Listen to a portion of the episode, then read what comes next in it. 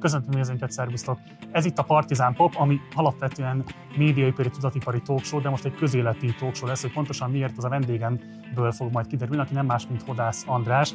De mielőtt bemutatnám őt, mindenképpen iratkozatok fel a csatornára, ha még nem tettétek volna meg, illetve ha kíváncsiak vagytok a teljes szerkesztetlen verziójára a beszélgetésnek, akkor fizessetek elő a Partizánra a Patreon felületükön keresztül. Ehhez a linket megtaláljátok a leírásban. Kezdjük.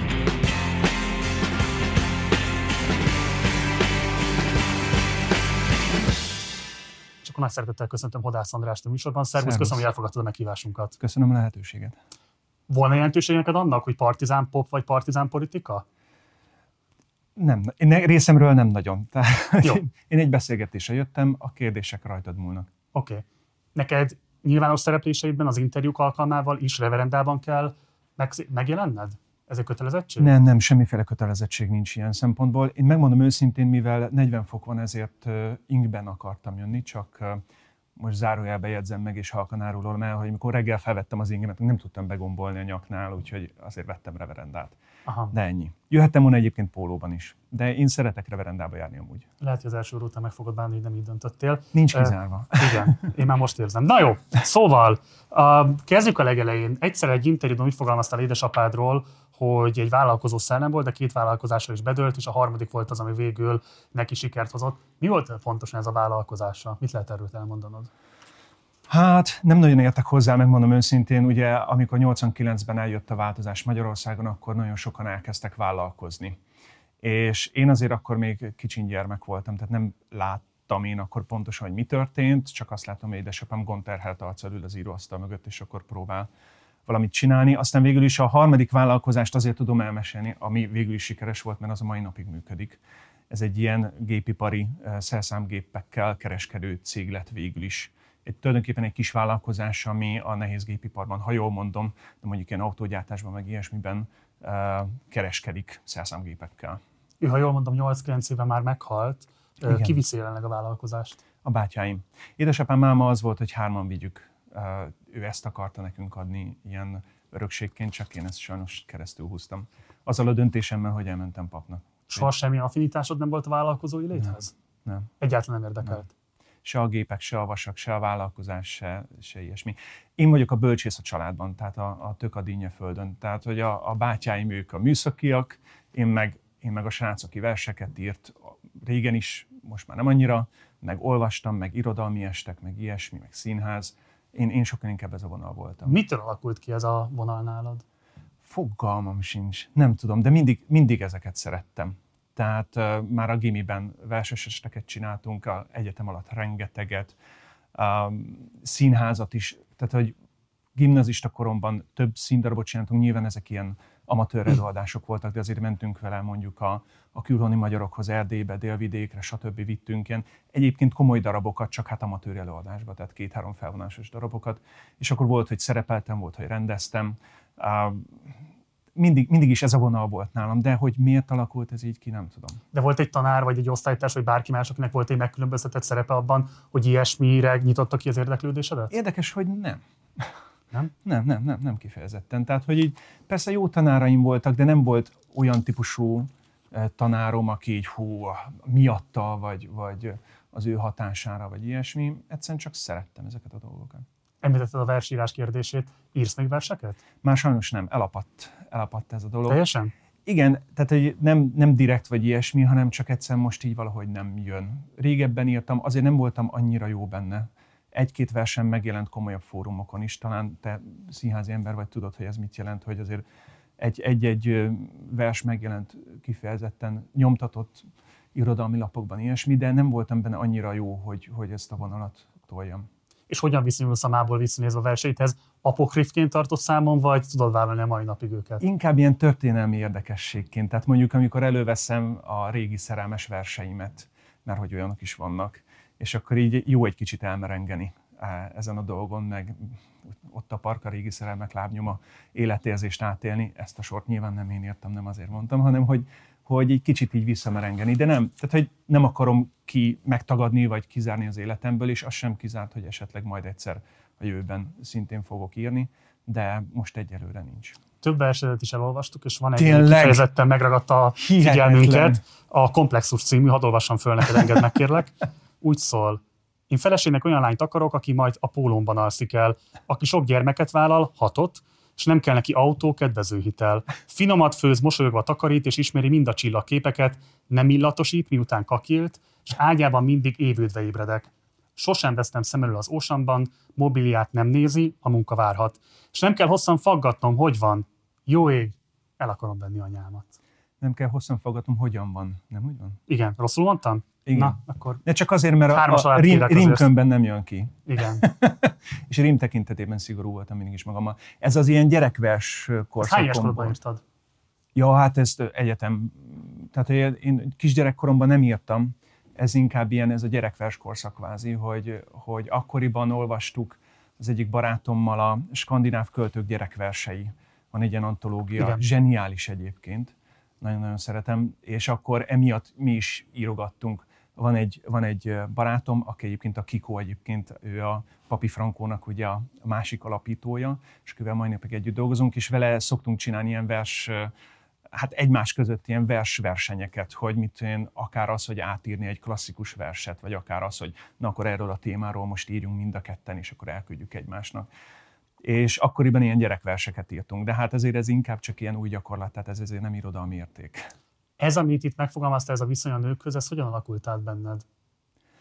Hát nem, nem, nem mondanám, hogy ez, ez, ez a vers ez konkrétan arról szól, hogy mi az én viszonyom a nőkhöz. Ez sokkal inkább egy ilyen, ilyen játék azzal, hogy azért igazából egy lányban kicsit mindannyian az édesanyánkat keressük. Tehát, hogy azt... Egy pap is? Hát ugye én most nem keresek lányt, és nem keresek párkapcsolatot, de amíg, amíg kerestem lányt, és kerestem párkapcsolatot, addig, addig azért megvolt ez a mozzanat. Ugye nekem azért több barátnőm volt a, a papságom előtt, és azért nem mindenki ugyanúgy nézett ki, vagy ugyanolyan karakter volt, de azért ez a mozzanat meg, meg volt bennem is, hogy, hogy az édesanyámmal való kapcsolatom kihatással van arra, hogy milyen, milyen lányt keresek. Másként kérdezem akkor, hogy az a címe a versnek, hogy komplexus, ami nyilván az anyához való viszonyra utal, és Igen. elég plastikusan írod ezt le, hogy ezt transponáltad át egy az egyben az Istennel való viszonyra? Á, de is. Nem, az egy teljesen különálló viszony? Az teljesen különálló viszony. És akkor az anyai a... komplexusokat hogyan küzdöd meg? Pillanat, csak válaszolunk még. Az Istennel való viszony az sokkal inkább szerintem függ az édesapánkkal való viszonytól. Igen? Igen, szerintem. Tehát, hogy, hogy a... Isten a... férfi?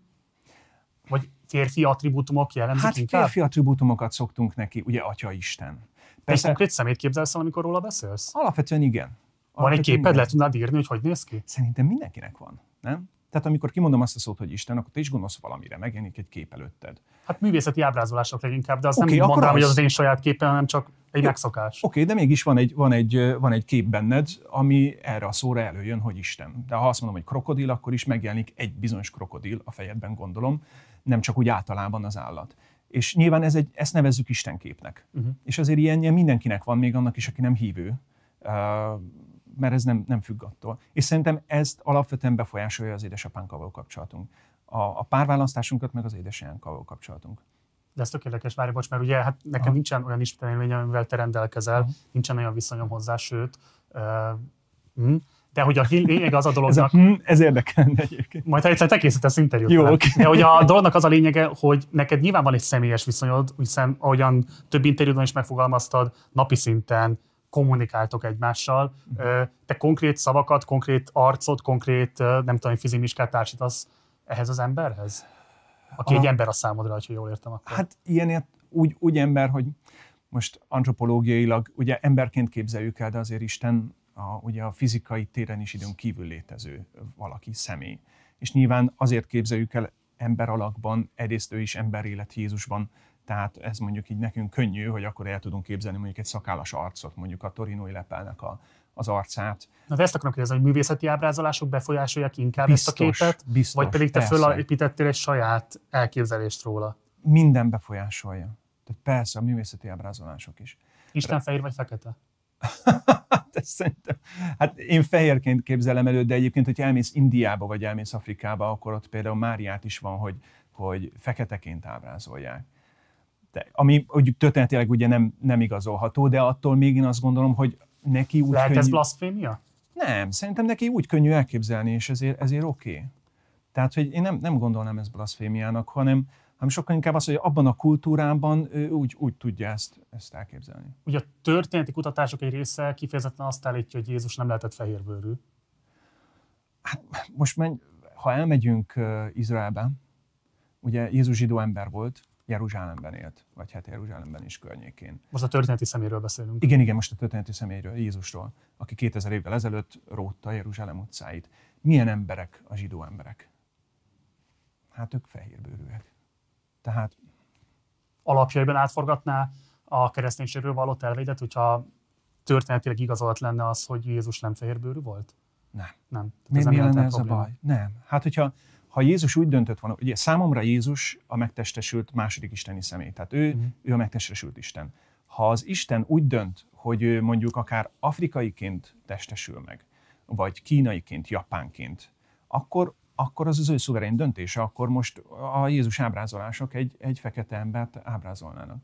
De Isten valamiért úgy döntött, hogy a zsidó népet, a választott népet választja, és, és zsidóként születik meg ezért gondoljuk, hogy de az, hogy most akkor fekete, nem, nem vagyok rasszista, vagy nem tudom. Nem, nem is akarok semmilyen utca behúzni, nem csak érdekel ez a fölfogás, mert szerintem nagyon izgalmas, Aha. hogy hogyan testesíted meg a magad számára, akár csak képzeletben is. Nézd, tehát hogy egyrészt ugye van egy dolog, hogy Jézus mint történeti személy létezett, és valamilyen volt, valamilyen ö, népcsoportba tartozott, stb.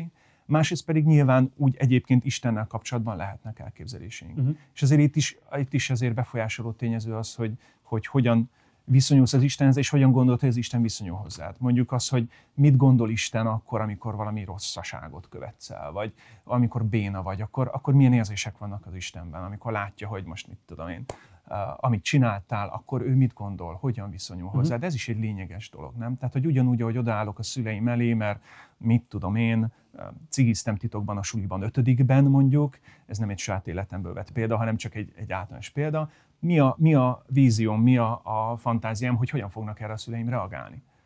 Tehát, és nyilván az, az elmondja, hogy milyen képen van, meg azt is elmondja, elmond arról valamit, hogy ők egyébként milyenek. Leszídnak, vagy azt mondják, hogy figyelj. Viszonylag későn, 26 évesen kezdted el a papi szemináriumot, Aha. és többször problematizáltad azt, hogy mennyire sokkolóan rigid volt az a sokkolóan rigid volt az a hely, Aha. ahol bekerültél, sőt később úgy fogalmaztál, hogy amikor aztán már Rómába kerültél ki, hogy Róma majdnem megölte a hivatásomat. Igen, de a kettő között nincsen összefüggés. A, tehát, hogy amit én a szemináriumban megéltem, az az volt, ugye, hogy én 26 évesen elvégeztem már egy egyetemet, volt két egyetemi diplomám, már volt lakásom, volt kocsim, volt barátnőm. Amikor beléptem a szemináriumba, akkor ezek közül a barátnőm már ugye nem volt. Um, tehát egy ilyen szabad életet éltem, akkoriban dolgoztam is, mert egy, egyetemi, gimnáziumi tanárként dolgoztam uh, korábban, tehát egy ilyen olyan autonóm életből léptem be egy eléggé szigorú rendszerbe. A szeminárium az tulajdonképpen rendszer szinten egy ilyen középiskolai kollégiumszerű szigorúság van, tehát hogy megvan, hogy mikor van a, az ébresztő, mikor van a takarodó, csengőszó, ebéd, közös ebéd, közös ima, stb. Tehát egy ilyen nagyon én inkább azt mondom, hogy strict, nem tudom, hogy a rigid szó jó-e, én azt mondom, hogy egy ilyen szigorú napi rendel. És nekem az nagyon furcsa volt. Mert én 26 éves voltam, nekem senki nem mondta meg, hogy mikor érjek haza, mikor feküdjek le, mit csináljak és mit ne csináljak. És meg kellett szokni, hogy ez egy, ez egy rendszer, amiben bele kell simulni. Az, hogy Róma majdnem megölte a hivatásomat, ez nem azért volt. Tehát Rómában megint csak szabadságot éltünk meg, mert ott az volt, hogy ott is egy, úgynevezett Magyar Házban laktunk, ott van kint a Magyar Államnak egy, a Balasi Intézete, egy, a Via Giulián egy saját háza, és abban kaptunk mi egy emeletet, uh-huh. akik ilyen egyházi kollégisták voltunk, de hát mi ott már felnőtt, felszentelt papokként voltunk jelen. Tehát ott azért ott szabadon Nyilván voltak közös étkezések, de ha nem akartam, akkor nem mentem el. Tehát, hogy nem, nem egy olyan kollégiumi helyzet ez, hanem inkább csak együtt laktunk egy, egy elég impozáns hogy A Rómával az volt kicsit a baj, hogy megpróbálom el, elmondani. Túl ami... szexi volt? nem, nem, nem, hanem hogy, hogy eleve későn mentem el papnak, 26 éves Igen. voltam, 6 év képzés, 26 évesen 6 év képzés, kicsit bezárva. Ugye én 33 évesen szentelődtem, akkor már így kicsit úgy éreztem magam, mint a versenyló, ami rúgja a karám oldalát, tudod? Tehát, hogy 33 éves vagy. Most már kezdjön, kezdjük el az életet, kezdjük el a, a valódi munkát, és akkor egyszer csak megtudom, hogy még két év tanulás és az iszonyatosan nehéz volt. Tehát, hogy 20, vagy 33 évesen, három diplomával a zsebemben, tényleg már számolgattam, hogy hány fél évnyi tanulás van mögöttem. Hát hat éves korom óta iskolapadban ültem gyakorlatilag. Hm. És akkor kimenni Rómába, és amikor így beülsz a padba, és az első tanár így azt mondja, hogy akkor lenne egy beadandó, meg édes jó Istenem, hát hagyjatok már békén. Tehát hogy vizsgák, beadandók, meg át, szóval akkor már nagyon nem. Ilyen értelemben értettem. Akkor egy kicsit segíts nekem ezt megértem, mert nem biztos, hogy jól értem ezt. Tehát, hogy a képzésnek ilyen értelemben gyakorlati része nincs, hanem ez végig egy elméleti képzés, ahol különböző szemináriumokon ülve sajátítod el a teológiai tudást, de konkrétan emberek közé evangelizálni. Most Rómáról beszélünk? Vagy Rómáról. Pedig Róma az, az, az abszolút, az, az nincs, ott nincs gyakorlati, de Rómában nem is azért megy ki az ember. Tehát Róma az egy ilyen posztgraduális képzés, tehát megszereztem. Miért volt rá akkor szükséged, bocs? Mert az előjárom így döntött. Uh-huh. Tehát, hogy ott az, az történik, hogy a szemináriumban Magyarországon megkapom a egyébként egyetemi diplomának számító teológusi diplomát, és ha arra szeretnék egy ráképzést, ez kicsit olyan, mint a doktori, vagy a kis doktori, vagy valami ilyesmi, tehát hogy a egyetemi diploma utáni képzés az Rómában van. Ezt mi úgy hívjuk, hogy licenciaképzés. Mm. Ez abszolút elméleti, ez arra jogosít fel, hogy később egyházi egyetemen taníthassak teológiát. Tehát akik egyházi személyek és egyházi egyetemen tanítanak teológiai tárgyakat, azoknak ilyen licenciátussal rendelkeznie kell a szemináriumi képzés az gyakorlati. Uh-huh. Az nagyon gyakorlati, tehát ott mentünk hétvégenként betegekhez, ott mentünk minden, minden évben másik plébániára helyeztek ki minket gyakorlatra, ott mentünk, mint a nagymarosi ifjúsági találkozóra, szóval ott, ott azért egy csomó ilyesmi volt, amellett, hogy tanultunk teológiát is. De Rómában nem, az, az csak teológia. És miért döntött így az előjáród? Ugye ő azt a rendszert látja felülről, és azt látja, hogy milyen tanárokra van szükség, és milyen tanár van. Ugye, mert az egyház egy olyan rendszer, hogy saját magunk képezzük a saját magunk utódait is. Tehát, hogy folyamatosan biztosítani kell, hogy akik mondjuk most jelentkeznek papnak, azoknak legyen tanár, képzett tanár, aki a Bibliáról tanít, képzett tanár, aki a dogmatikát, az egyház történelmet tanítja, stb. Tehát egy előjáró, egy püspök előre gondolkodik, hogy három év múlva, négy év múlva ki lesz az az ember, aki a jövő generációját, a kispapokat tanítja. Egyháztörőből, biblikumból, morálisból, stb. stb. És ezért folyamatosan képzi az utódokat. A te megítélésed szerint lehetett mögött olyan szándék is, hogy próbára tegyék az elköteleződésedet, az akaraterődet a papi hivatás irányába? Nem. Nem, dehogy, nem. nem, nem, nem. Ez egy teljesen általános gyakorlat. Minden évben vagy minden második évben kiküldenek valakit. És most nem, nem önteltségből mondom, de nyilván azok közül küldenek ki valakit, akiknek mondjuk jó a bizonyítványa. És akkor okay. E- ennyire egyszerű. Tehát, hogy, de semmi személyes nem volt ebben. Úgyhogy... Volt egy elhíresült tedes előadásod, ahol több uh. minden mellett tematizáltad azt is, hogy hogyan működik a, az egyházi hierarchia. Most nézzük meg ebből egy rövid részletet. De kicsit hadd beszéljek haza is, ugye az egyház egy hierarchikus, bürokratikus szervezet. Ugye a, a fő erény az engedelmesség. Te csak maradj csendben és engedelmeskedj. És ez is tulajdonképpen egy ilyen gyermeki viszony, egy ilyen rossz értelembe vett gyermeki viszony, hogy ne legyél innovatív, ne legyél önálló, ne legyél kreatív, mert minden tapu megold, és, és te meg csak maradj csöndben és engedelmeskedj. Mikor alakult ki benned ez a meggyőződés az egyházaddal szemben? Nagyon izgalmas folyamat volt a, a TEDES előadása való felkészülés. Nem tudom, ezt mennyire tudod, de ott, ott ugye kapsz egy mentort akivel hónapokon keresztül folyamatosan beszélgetsz. És az én mentorom, a Pali, egyébként hihetetlen jó csóka volt. Milyen Pali?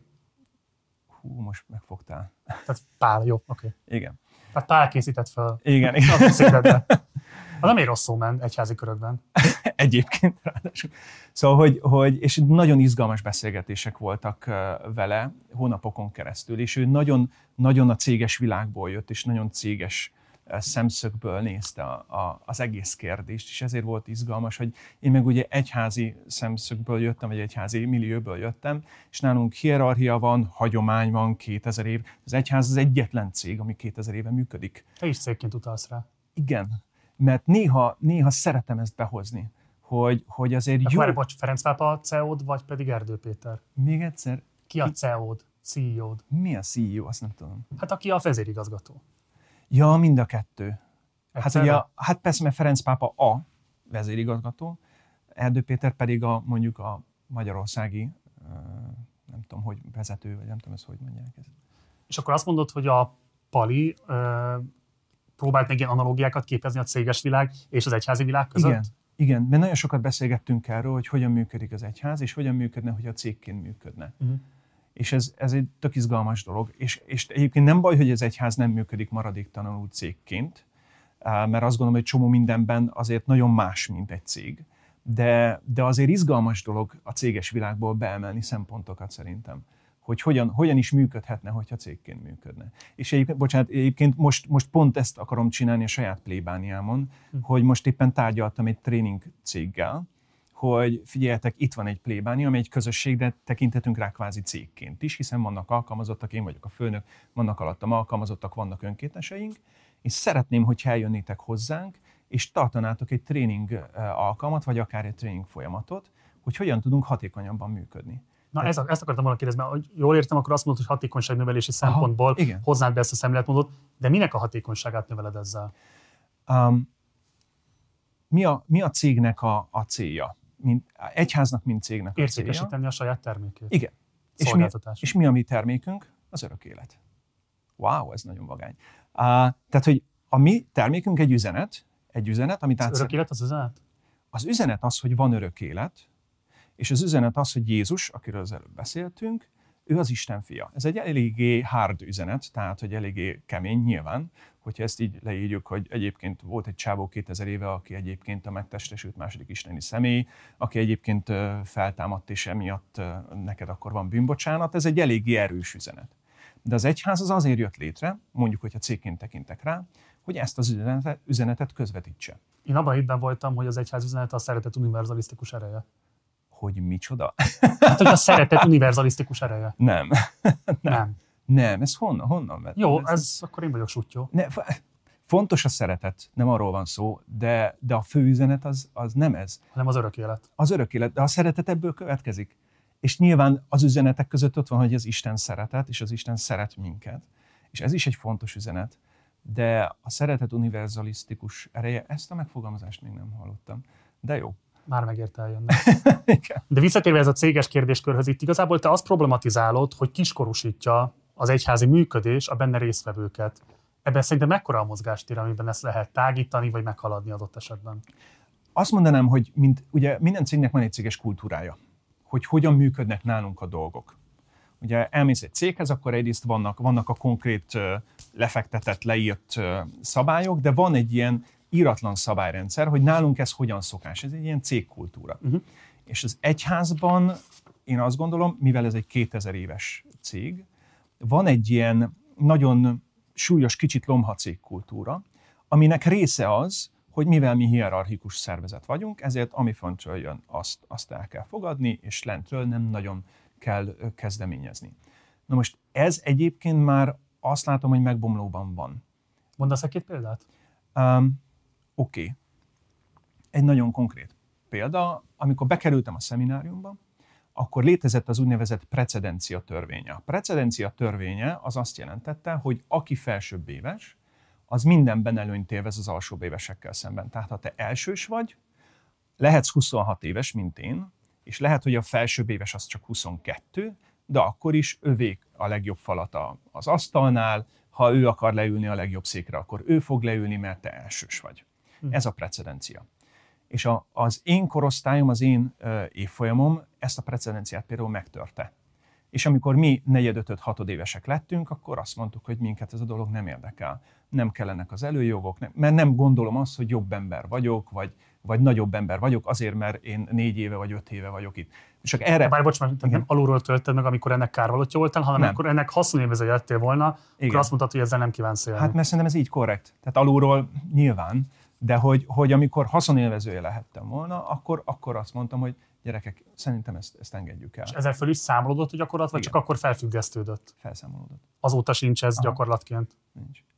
És ezt, ezt látom, és egyébként már amikor most plébános lettem, ezt egyébként sokan nem értik a híveim közül se, de amikor plébános lettem, én nem úgy képzeltem el a plébánosságomat, hogy én vagyok a plébános, amit mondok, az így van, hanem kooperatíve hogy leültetem őket, és azt mondom, hogy figyeljetek, együtt vagyunk itt ezen a plébánián, ti hogy látjátok jónak? Beszéljük meg, hozzunk egy közös döntést. Amiről az előbb beszéltem, hogy, hogy megkérni egy tréninges céget, hogy, hogy csináljon egy tréninges alkalmat, az is arról szól, hogy kooperáció, párbeszéd. Hozzuk közösen össze. Nyilván olyan szempontból én vagyok a főnök, hogy én írom alá a papírokat, ha kell, vagy ha végleges döntést kell hozni, akkor nekem kell kimondani a végleges döntést. De az, hogy előtte meghallgatok mindenkit, az, hogy nem gondolom azt, hogy mindenhez én értek, azt szerintem ez egy fontos dolog. Hm. Ez a hierarchizáltság, az, hogy az alulrévő kezdeményezéseknek nagyon szűk szerepe van, például mondjuk a Szenti Avatást is csak a Vatikán adhatja rá az áldását, ettől ugye az megszűnik, hogy azok a tudások, amik egy-egy közösségben helyben fölhalmozódnak, nyilván jobban ismerik a saját szentjeiket, mint a központ. Mennyiben járul hozzá ahhoz, hogy ezek a közösségek elsorradóban vannak? Érdekes egyébként, hogy pont a Szenti Avatást említed, mert az, az kifejezetten alulról jövő kezdeményezés. Tehát a Vatikán... De, nem, de jóvá kell hagyni a Vatikánnak. Igen, igen, de a, a, a kezdeményezés az alulról jön. Tehát, hogy a Vatikán nem, nem nagyon, szok, nem merem kijelenteni, hogy egyáltalán nem, de általában nem a Vatikán indítja az eljárást, nem, hanem, meg, megakaszthatja hanem a hívek. Azt. Hogy? Megakaszthatja azt. Meg persze. Hát egy szentjavatási eljárás, ez egy nagyon komoly eljárás. Tehát sokan azt gondolják rólunk, hogy, hogy mi aztán minden, minden szentnek tartunk, és mi a legkisebb csodára is azt mondjuk, hogy ó, persze csoda történt, miközben ez egy iszonyat szigorú eljárás. Tehát az, hogy valakit felterjesztnek, egyébként a hívek azt mondják, hogy Santo Subito, hogy, hogy ez az ember szent volt, és felterjesztik a Vatikánhoz, ez egy sok évig tartó, irgalmatlan kemény eljárás, elolvasnak mindent, amit az illető írt, keresik benne, hogy van-e benne eretnekség, van-e benne olyan, ami azért meg, megnézik az életét, van-e benne olyan mozzanat az életében. Tehát ez egy nyomozás gyakorlatilag. És hogyha ha valami csodát, ugye mi hiszünk a csodákban, ezért utólag is elnézést, de hogyha valami csodát... Már ez az elnézést? ez egy ilyen poén volt. Szóval ilyen reggeli fáradt poén. Ja. Ha, ha van egy csoda, akkor a Vatikán nagyon komolyan megvizsgálja a csodát. Tehát orvosi látlelettel kell rendelkezni, és csak akkor fogadja el csodának, hogyha bizonyítottan mondjuk egy gyógyulás esetében bizonyítottan beteg volt, orvosi látlelete volt, és bizonyítottan meggyógyult, és nem csak úgy, hanem hogy a gyógyulás azonnali volt, teljes és végleges. De bocsáss meg, ez nagyon fontos. Tehát azt mondod, hogy a Vatikán egy világi igazoláshoz köti azt, Igen. hogy elismeri azt, Igen. hogy csodaként tartja Igen. számon azt az adott esetben vett gyógyulást. Igen, Igen. orvosi De miért kell ez egy világi igazolás? Azért nem tudom, hogy mi a meglepő ebben, de az, hogy mondjuk bejön hozzám valaki, és azt mondja, hogy hát, meggyógyultam. Mondjuk tegnap este szipogtam, de mára meggyógyultam. Hát ez, nem ilyen esetekről van Ez szó. nem egy csodás gyógyulás. Tehát, hogy, hogy muszáj valahogy ellenőrizni azt, hogy amit mond, amit állít, az igaz-e. És erre az orvostudománynak van egy módszere. Az, hogy van egy orvosi látlelet, hogy igen, ő mondjuk áttétes rákos volt, még csütörtökön, és pénteken csináltak róla egy másik mamográfiát, vagy nem tudom, és kiderült, hogy semmi nincs benne csütörtökről péntekre, ha meggyógyult, és ennek nincsen természettudományos oka, tehát nem az van, hogy, hogy kemoterápiázták, meg nem tudom, mit csináltak, és akkor persze hatásos volt, mert az nyilván nem csoda. Nagyon örülünk neki, hogy meggyógyult, de ezt nem nevezük csodának. A csoda az, amikor nincsen természettudományos magyarázata uh-huh. annak, ami történt. De visszatérve ez a kérdés a centralizáltsághoz, Igen. maguk a közösségek szerinted hogyan tudnának érdemben belefolyni abba, hogy hogyan alakuljon az egyháznak a jövője, hogyan lehetne alakítani azon a centralizáltságon, amit te is problematizáltál ebben az előadásodban? Um, én azt gondolom egyébként, látva az utóbbi évek folyamatait, hogy a, a közösségek most éppen ezt csinálják. Tehát rengeteg alulról jövő kezdeményezés van, elindulunk, csináljuk. Papi Franco is egy ilyen kezdeményezés, hogy senki nem mondta fölülről, hogy csináljuk, hogy ilyesmi, egyszerűen csak jött Azt hiszem, igen, hogy esetleg lehetne leállni vele egy időre. Ez egy hosszú történet. El fogunk oda is érni, de, de még az elején vagyunk. De még nagyon az elején vagyunk, még van 2 óra 31 percünk. Igen. Szóval, hogy, hogy rengeteg alulról jövő kezdeményezés van. És, és alapvetően ezek, ezek működnek. Sokszor ezek lelkiségi mozgalommá növik ki magukat. Tehát rengeteg, ugye lelkiségi mozgalomnak nevezük azt, amikor mondjuk világi hívek egy bizonyos lelkiség alapján összeállnak, és akkor ők, ők így imádkoznak, ők így, így látják a hitüket, így élik meg a hitüket közösen, stb. És ezek gyakorlatilag mozgalommá tudnak fejlődni, és nagyon sok ilyen lelkiségi mozgalom van most. A Ezeknek a kibontakozásában mekkora gátat jelent az engedélmesség követelménye és a centralizált működés? Én nem érzem akkora nagy gátnak, megmondom őszintén. Tehát, uh-huh. hogy nagyon fontos az, tehát én fontosnak tartom az engedelmességet. Miért? Azért, mert, mert ha semmi kontroll nincs, akkor nagyon könnyen gellert tud kapni akár még egy jó kezdeményezés is. Okay. Oké? Okay? Igen. Akkor nézzük meg, hogy pontosan hogyan fogadtál engedelmességet Erdő Péternek a felavatásodkor. Ígérsz tiszteletet és engedelmességet nekem és utódaimnak? Ígérek. Isten tegye teljessé a jót, amit megkezdett benned. Azért ez egy megérintett pillanat, a felszentelés. Hm. Ez olyan, mint másnak az esküvő. Most volt egyébként a, az évfordulója hétfőn. Most hétfőn. Most hétfőn, igen. Nem eltagadva azt, hogy nyilván nagyon fontos lelki, transzcendentális Mhm. mm. ereje is lehetett, hogy ez Mhm. egy nagyon fontos szakrális élmény lehetett a számodra. Kívülről nézve azért van benne valami riasztó is, Mondjon. ahogyan arra szólít fel a vezetőt, hogy neki és az utódainak, akikre azt sem tudod, hogy milyen emberek lesznek majd, Aha. fogadj feltétel nélküli engedelmességet. És tényleg ez riasztó? Nem, és ezt komolyan kérdezem. Nem tudom, hogy van-e bárki a Földön, akinek ilyen engedelmességet mernék, vagy szeretnék fogadni. Nem tudom. Itt ugye nem azt kéri tőled, bocsáss csak hogy én Aha, abszolút aha, laikus aha. vagyok, tehát semmifajta teológiai tanulmányom nincs, úgyhogy nyugodtan kérlek, hogy Jó. magyarázd el. De én azt látom itt, hogy ő nem, a, nem Istenre, nem a Bibliára, nyilván ez is része Aha, a aha. helyzetnek, hanem ő konkrétan az ő személyének kér tőled engedelmességet, és egy olyan utódjának, akiről fogalmat sincs, hogy milyen ember lesz majd, de neked Aha. ez az itt elmondott engedelmességed kötelezni fog a továbbiakban, életed végéig. Tíz perccel ezelőtt írtam alá egy papírt, amin a te neved szerepel, és fogadtam meg azt aláírásommal, hogy te ezzel a felvétellel bármit csinálhatsz. És én ez, ezzel kapcsolatban kvázi engedelmes vagyok, nem fogok semmi jogi lépést tenni. Ez jó, kicsiben, de egy hasonló helyzet, hogy én megbízom benne, Megközelítően megbízom a. Tessék? Megközelítően sem szerintem. Nem, Nem. nem tudom. Próbálom megérteni. Uh, én én nem, nem érzem ezt annyira erősnek. Tehát, hogyha most akkor mondok egy másik példát, elmész egy céghez dolgozni, ahol van egy felső vezető, egy középvezető is vagy te, akkor van egy bizonyos engedelmesség, hogyha nem is, nincs is ilyen, ilyen pillanat, hogy oda Amit a szabad akaratomból bármikor megtörhetek, mert azt mondom, hogy ott hogy a munkáját. Neked ilyen szabadságod, Ez jogos, bár mondjuk, Nincs. mondjuk a, a mai világban már azért a papoknál is van olyan, hogy, hogy szabad akaratából azt mondja, hogy neki akkor ez ennyi de volt. akkor a papi hivatásodnak van vége. Én, hogyha valahol munkát Ez vállalok, és nem értek egyet a főnökkel, ott hagyom, Értem. elmegyek egy másba, jó esetben, hogyha tudok munkát vállalni, és ez egy összetett kérdés nyilván, de hogy, de hogy itt Aha. a, a te munkaerőpiacodon egyetlen foglalkoztató van. E, jó, ezt értem. Ez, ez ilyen szempontból jogos. Azért itt is vannak még lehetőségek, mert én meg tudom azt csinálni simán, hogy elmegyek mondjuk egy szerzetes rendbe. És azért az igazából nem ugyanaz. Vagy elmegyek egy másik egyházmegyébe, és akkor nem, nem a bíboros úr lesz a főnököm, hanem valamelyik másik püspök. Tehát ilyet azért tudok csinálni, hogy kvázi cégen belül, de mégis más területen, más főnök alá kérem magam. Tehát nem annyira szigorú ez, de ért, értem, hogy ez azért nálunk komolyabb, mert hogyha valaki mondjuk, nem is tudom, a Coca-Cola-nál dolgozik, eh, és, és azt mondja, hogy neki ebből elege van, és elmegy mondjuk tanítani, vagy fordítva, akkor az tényleg ő megteheti, és nem törik meg az élete. Nálunk azért ez ténylegesen egy, egy élet ráhagyatkozás. Kicsit olyasmi ez, és azért mondtam, hogy ugye most hétfőn ünnepeltem, csak nem mondtam végig a mondatot, szinte olyasmi ez, mint egy házassági évforduló. Csak én magányosan ünnepeltem. De hogy, hogy, hogy a házasság ilyen, nem?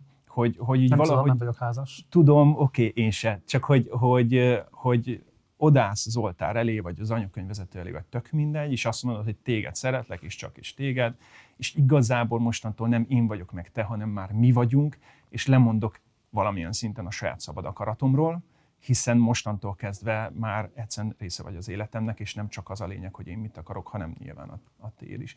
Tehát ez, ez egy durva elköteleződés, ez igaz. De, de nem gondolom azt, hogy teljesen, hogy hívják, eh, preceden, vagy precedens nélküli. Tisztességes dolog ilyet követelni egy fiatal embertől? Senki nem követeli. Ahhoz, hogy pappá válhass, ez egy követelmény, amit teljesítened kell. Oké, okay, tisztességes dolog azt követelni egy tűzoltótól, hogy menjen be a tűzbe. Hát, ha nem akar bemenni a tűzbe, akkor nem menjen tűzoltónak. Hm. Szóval, hogy én értem, de nem nagyon értem mégse. Mert hogy azért tök, tehát, hogy a papságnál tök nyilvánvalóak a szabályok. Tehát, amikor én jelentkeztem 26 évesen a szemináriumban, akkor tudtam, hogy cölibátust kell vállalnom, tudtam, hogy engedelmességet kell fogadnom. Teljesen nyílt kártyák. Tehát ez, ez nem ott derült ki, hogy De ez világos, hogy nem ott volt Jézusom, érdekkel, hogy hoppá, hova kerültem. ezt Várjatok, az ezt apró betűs részt nem mondtad. an- abban a tekintetben, rendben, Erdő Péter szemét fel tudod mérni, azt el tudod dönteni, hogy Aha. hozzá egy ilyen viszonyt szeretnél kialakítani, vagy sem. De arról uh-huh. fogalmat sincs, hogy még 10 év vagy 20 év, nem tudom, amikor fog majd egy uh, utód Erdő Péter helyére lépni, hogy mondjuk az ő személyiségével tudsz mondjuk ilyen szempontból azonosulni. Tudod-e vállalni azt, hogy ténylegesen tisztességesnek, az egyházi tanokkal uh-huh. összeegyeztethetőnek, moralitásában szintén egyébként vállalhatónak, uh-huh tartható az a személy, vagy sem? Hiszen most csak abból induljunk ki, hogy te például még Ferenc pápával szemben is fogalmaztál meg kritikát olyan értelemben, nem tagadtad meg az ő személyét, de azért mégis érződik benned, hogy például a lábmorzdatás kapcsán volt benned olyan érzés, hogy nem tisztességes, vagy pontosan az egyházi tanokkal össze nem egyeztethető az, uh-huh. hogy nem keresztény emberek lábát megmossa a pápa. Ah, én mindig nagy lázadó voltam. Szerintem ez a közös vonás bennünk egyébként. Igen. Uh, de egyébként ez, ez, ez szerintem teljesen helyén van. Tehát, hogy ilyeneket, ilyeneket lehet megint csak a házasság példa. De amikor te 25 évesen vagy, a X, Izidor 25 évesen, vagy Géza odáll, és azt mondja, hogy ő, ő Marikát szereti, akkor igent mond a mostani Marikára, és a 10 év múlva, meg a 20 év múlva Marikára is, és a Marika a, a Gézára, és lehet, hogy Géza 10 év múlva alkoholista lesz, vagy 20 év múlva, nem tudom, pocakos lesz, kopasz, és érted? De ott együtt éltek, tehát ezek szerintem egy teljesen más viszony, ez nem összehasonlítható. Ez körülbelül olyan, szerintem ha bármely világi hatalom azt mondaná... durvább, mert ott együtt élsz. Szerintem éppen ezért durvább. Mert ott a házasságban te, te azt vállalod, hogy ezzel a csávóval, vagy ezzel a csajjal életed végéig egy ágyban, vagy legalábbis egy lakásban, nem tudom, hogy kinek hogy alak az élete, de én a püspökkel hányszor találkozom? Tehát, hogy mennyire van neki az én hétköznapi életemre konkrét befolyása. Az, hogy te ki mellett ébredsz minden reggel. alapján azt látszik, hogy jelentős mértékben. De ez nem mindennapi befolyás. Hát hogy ne lenne az? Miért? Hát ő maga képviseli az egyházat. Megnyilvánulásaiban... Nincs, nincs itt. Hát nincs itt fizikailag, de nyilvánvalóan döntéseinek nyoma és következménye az téged is sújt. Hát értem, de, de most az, hogy én vasárnap miről prédikálok, vagy utána hétfőn elviszem a srácokat fagyizni, vagy ebbe, ebbe senkinek semmi beleszólása nincs, érted? Én egyébként a házasságot durvábbnak érzem, mert ott az van, hogy minden reggel ugyanamellett ébredsz. És alapvetően ki vagy szolgáltatva valakinek, aki, aki egyébként egy esendő ember, és bármikor megkattanhat, vagy bármikor fordulhat egy hatalmasat az élete, és te ott vagy vele összezárva. Én ezt durvábbnak érzem, megmondom őszintén. Tehát én, hogyha mondjuk puffogok az előjáróimra, vagy, vagy nem értek valamivel egyet, akkor... Akkor leszedik a, a csatornádat. Attól én még, attól én még tarthatok kifihittant. Attól én még csinálhatom a, a plébánián, amit akarok. Érted? Nem egresszíroztatni akarlak, csak engem érdekel az a helyzet, hogyha Aha. bármely világi hatalom, mondjuk most nem a konkrét kormányról beszélek, de mondjuk a miniszterelnök, a mindenkori magyar miniszterelnök, mondjuk az új kormány tagjait ugyanígy térdepeltetné le, skandalom lenne belőle, ez kizárólag a katolikus egyháztól fogadja el a magyar társadalom. És kérdés az, hogy ez egy olyan megszokás, ami segíti egyébként azt, hogy a katolikus egyház inkluzív legyen, társadalmi beágyazottsága uh-huh. erősödjön, és hogy egyébként a viszonyaiban transzparens és elszámoltatható legyen. Mondjuk a transzparencia nem tudom, hogy hogy jön a térdeléshez, de tehát, hogy itt most itt nem tudom, hogy ezek, ezek hogyan kapcsolódnak egymáshoz, de uh, tehát valamilyen, tehát hogy a, jó, a térdeplés egyébként számunkra, tehát én katolikus vagyok, így nőttem fel a térdelés, számomra egy, egy alapvetően egy megható uh, gesztus én minden misében letérdelek, mert a misében hiszem, hogy ott van jelen az Isten, és ennek a gesztusa, a természetes gesztusa az, hogy, az, hogy térdelek. De, De ő úgy... egy imaginárius személy, aki ez egy mhm. személyes viszony köt. Itt meg a transzparenciát úgy értettem, hogy neked bármilyen tudásod van Erdő uh-huh. Péterről, az engedelmességi követelmény alapján én azt feltételezem, hogy neked, ha adott esetben most nem azt feltételezem neki bármilyen büntető, uh-huh. jogi, nem tudom én, ügye lenne, de ha mondjuk ilyesmiről tudomást szereznél, pénzügyi visszaélésre bármiről, uh-huh. az engedelmességi követelmény miatt nem mehetnél világi hatalomhoz például.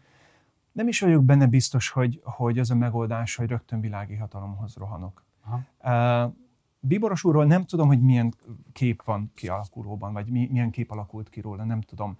De azért azt fontos látni, vagy vagy ha eddig nem látszódott, akkor elmondom, hogy Bíboros úr abszolút párbeszédképes. Tehát én nagyon sokszor beszélgettem vele személyesen, baráti hangnemben, most is egy két-három héttel ezelőtt beszélgettünk, abszolút kedélyes és könnyed és baráti beszélgetés volt, és abszolút meghallgatja azokat a szempontokat, amiket mi mondunk. Tehát, hogy nem, nem pff, nem, nem tudom, hogy milyen kép róla a fejekben itt, de nem arról van szó, hogy ő, ő ott ül, és akkor megmondja, hogy mi legyen, és akkor még azt csináljuk itt teljes néma engedelmességben, hanem, hanem megkérdezi.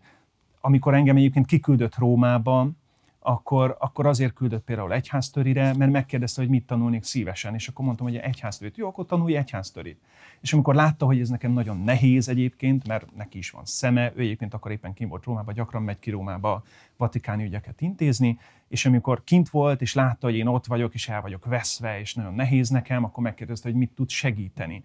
És akkor adott egy kis pénzt a sajátjából, hogy figyelj András, akkor vegyél magadnak, nem tudom, ami kell ilyenkor egy két éves kintartózkodás elején, stb. Tehát, hogy... Te bocs, nekem nem kell bizonyítanod azt, hogy Erdő Péter nyilván számtalan jó vonásra is lehet. Én csak arról beszélek, hogy... hogy szerintem nincs olyan élő ember, Aha. aki megkövetelheti azt magával Aha. szemben, bármilyen autoritásra hivatkozva, hogy az ő személyének és az ő személye utódjainak bárki is feltétel nélküli engedelmességgel tartozzon. Jó, azért ez a feltétel nélküli engedelmesség, ez... Hát itt... Mi a kérdés? Nem azt fogadtál ott? Ígérsz nekem is utódaimnak engedelmességet. A feltétel nélküli szó nem volt benne. Uh-huh. Akkor mi a határa ennek az engedelmességnek? Na, ez egy nagyon izgalmas kérdés. A határa például az, hogyha az előjáron bűnre akarna felszólítani, Aha akkor ott nekem nem kell engedelmeskednem. Tehát, hogyha mondjuk, Mi számít bűnnek, bocsáss meg? Hát, mi, amit például felhoztál, hogy akkor mondjuk... Tehát pénzügyi visszaélésben nem kell szerepet vállalni. Igen.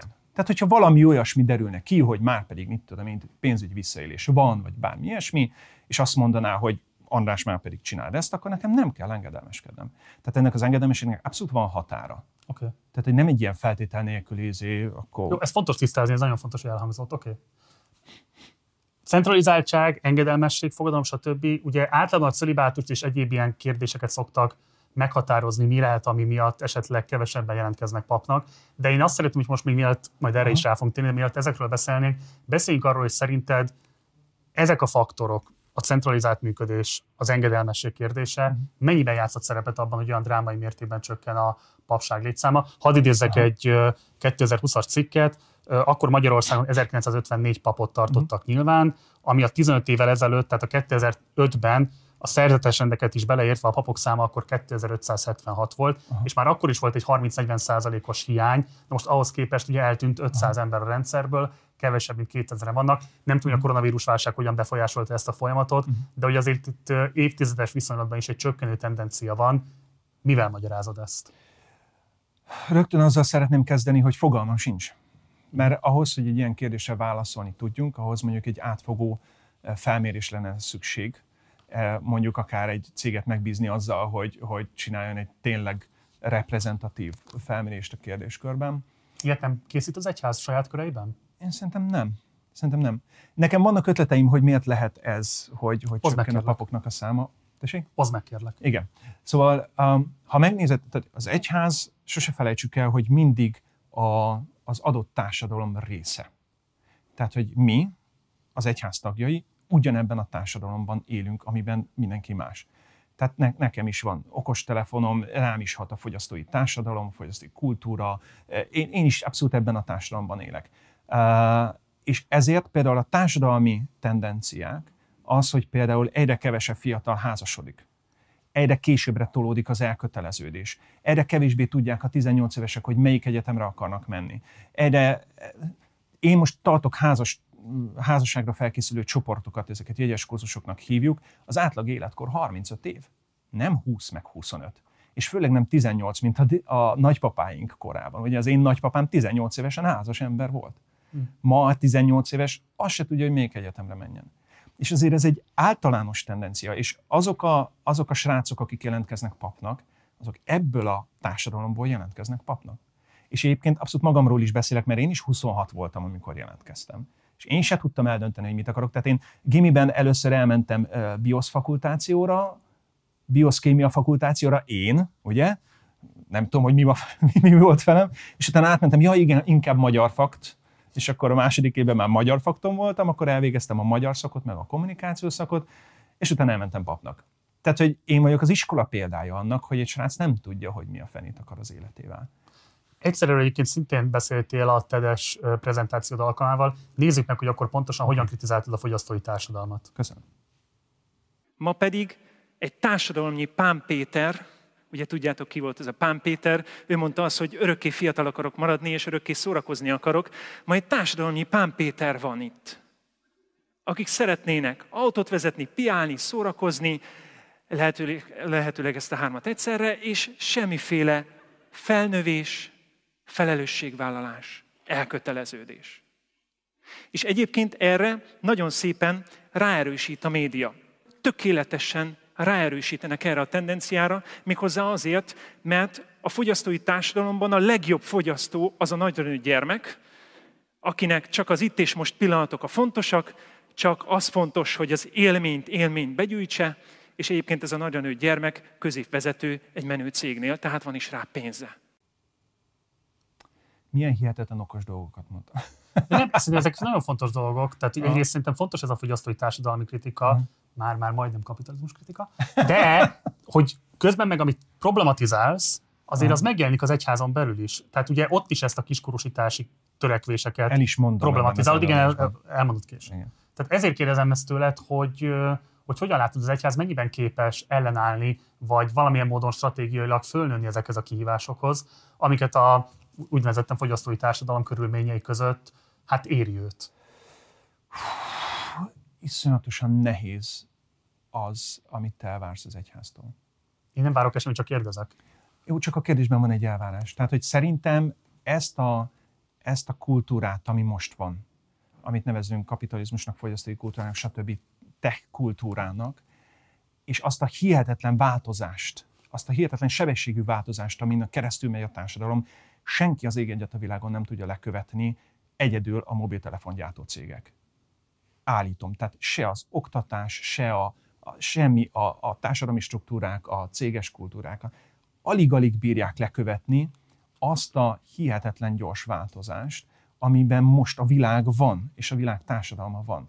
A tech cégek igen, tehát hogy ezek a mobiltelefonok, ezek így, így jönnek ki hónapról hónapra, ilyen újítás, olyan újítás, mesterséges intelligencia, stb. És mindenki más kullog utánuk.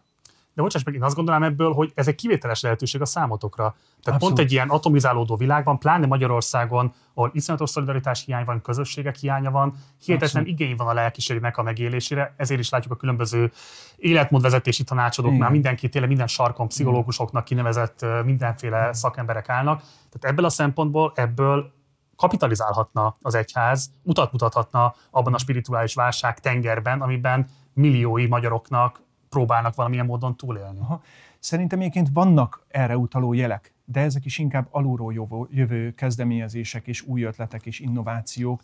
Azért megyünk ebbe az irányba, csak hogy ez egy nagyon, nagyon nehéz és lassú folyamat, és főleg azért, mert ugye a vezetőink, ne felejtsük el, de a vezetőink alapvetően még például 89 előtt nőttek fel. Hát én is 81-ben születtem. Tehát, hogy általános iskolába mentem, amikor, amikor ment a Hősök terén a ruszkik haza. Tehát, hogy igazából még én is abban kezdtem belenőni, hogy, hogy kommunizmus van. És, a, és én ugye fiatalnak számítok még az egyházban, és főleg az egyházi vezetésben, olyanok ülnek, akik azért alapvetően abban nőttek bele. Tehát, hogy elvárni tőlük azt, hogy most 2021-ben ilyen innovatívak legyenek, szerintem ez nehéz. Én szerintem a legtöbb dolog, amit tud csinálni egy jó vezető, hogy hagyja az alulról jövő kezdeményezéseket. Mert a fiataljaink, azok, akik most aktívak a plébán, ilyen 20-30 éves korosztály, akik a céges világban is benne vannak, őtőlük jönnek a legjobb kezdeményezések. Visszatérve a céges analógiádra, Aha. akkor itt igazából maga a céges struktúrátok az, ami akadályozza azt, hogy kihasználjátok azt a piaci rést, kiaknázátok azt a piacirést, ami most mutatkozik, abban egyet értettünk, hogy nagy szükség lenne ilyesfajta megjelenésére az egyháznak, de erre pont a szervezeti kultúra okán kevéssé tűnik alkalmasnak.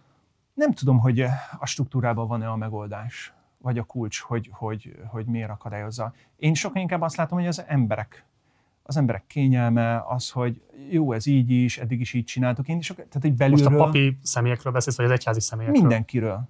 Hívek.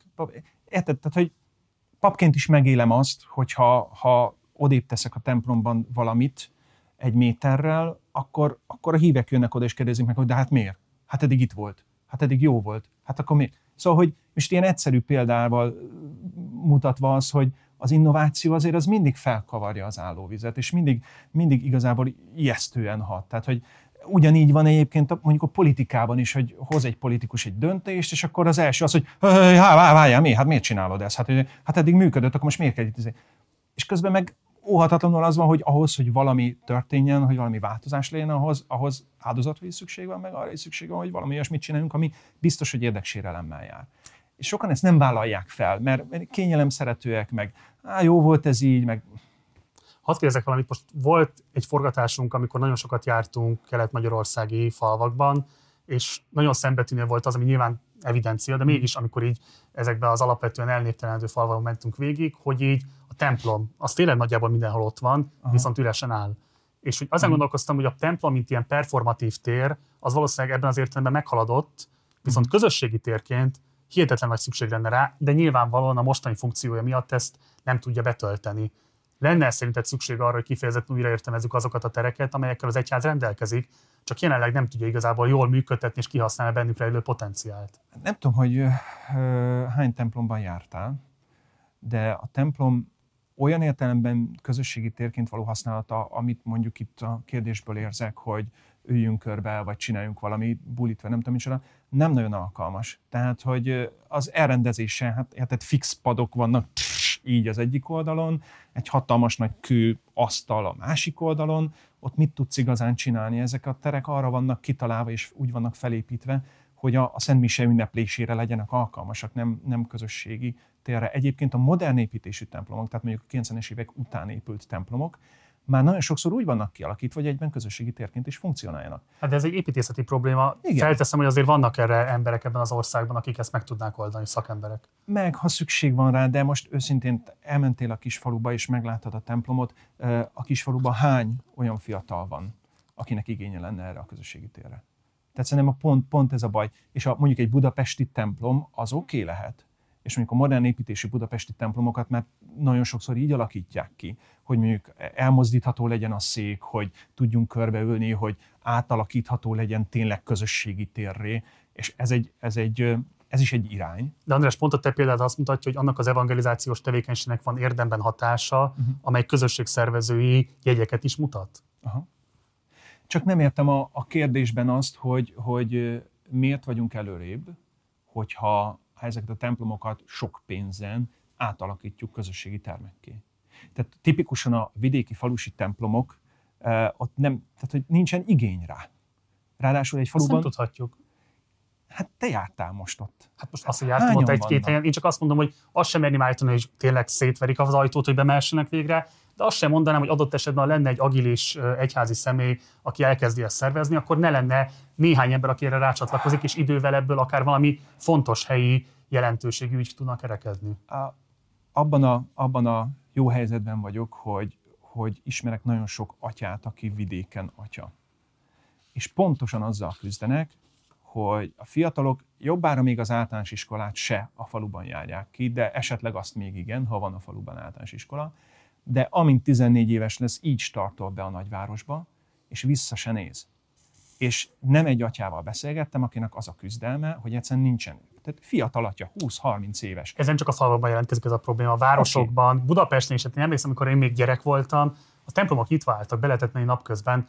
Ma nagyon kevés olyan templom van az, a fővárosban, nem, be lehet jönni. ahova be lehet menni Aha. hétköznap, hogyha az ember egy picit leszeretne ülni. Szerintem ez egy iszonyatosan, emlékszem rá, kamaszkoromban nagyon fontos hogy annak ellenére, hogy nem vagyok gyakorló vallásos, de hogy be lehet menni egy csendes térbe, le lehet ülni, és lehet merengeni, Aha. lehet gondolkodni. Tökre egyetértek veled, és ezért csináltam én is azt, hogy az, az én templomomat kinyitottam. Van ennek egy technikai nehézsége, tehát hogyha ha azt szeretnéd, hogy teljesen nyitva legyen és beülhess bármikor, amikor szeretnél, akkor az azt jelenti, hogy nekem fizetnem kell egy biztonsági őrt, aki ott van. Mert nagyon sokan ugye mondjuk rossz szándékkal mennek be, borogatnak, nem tudom micsoda, kirabolják, stb.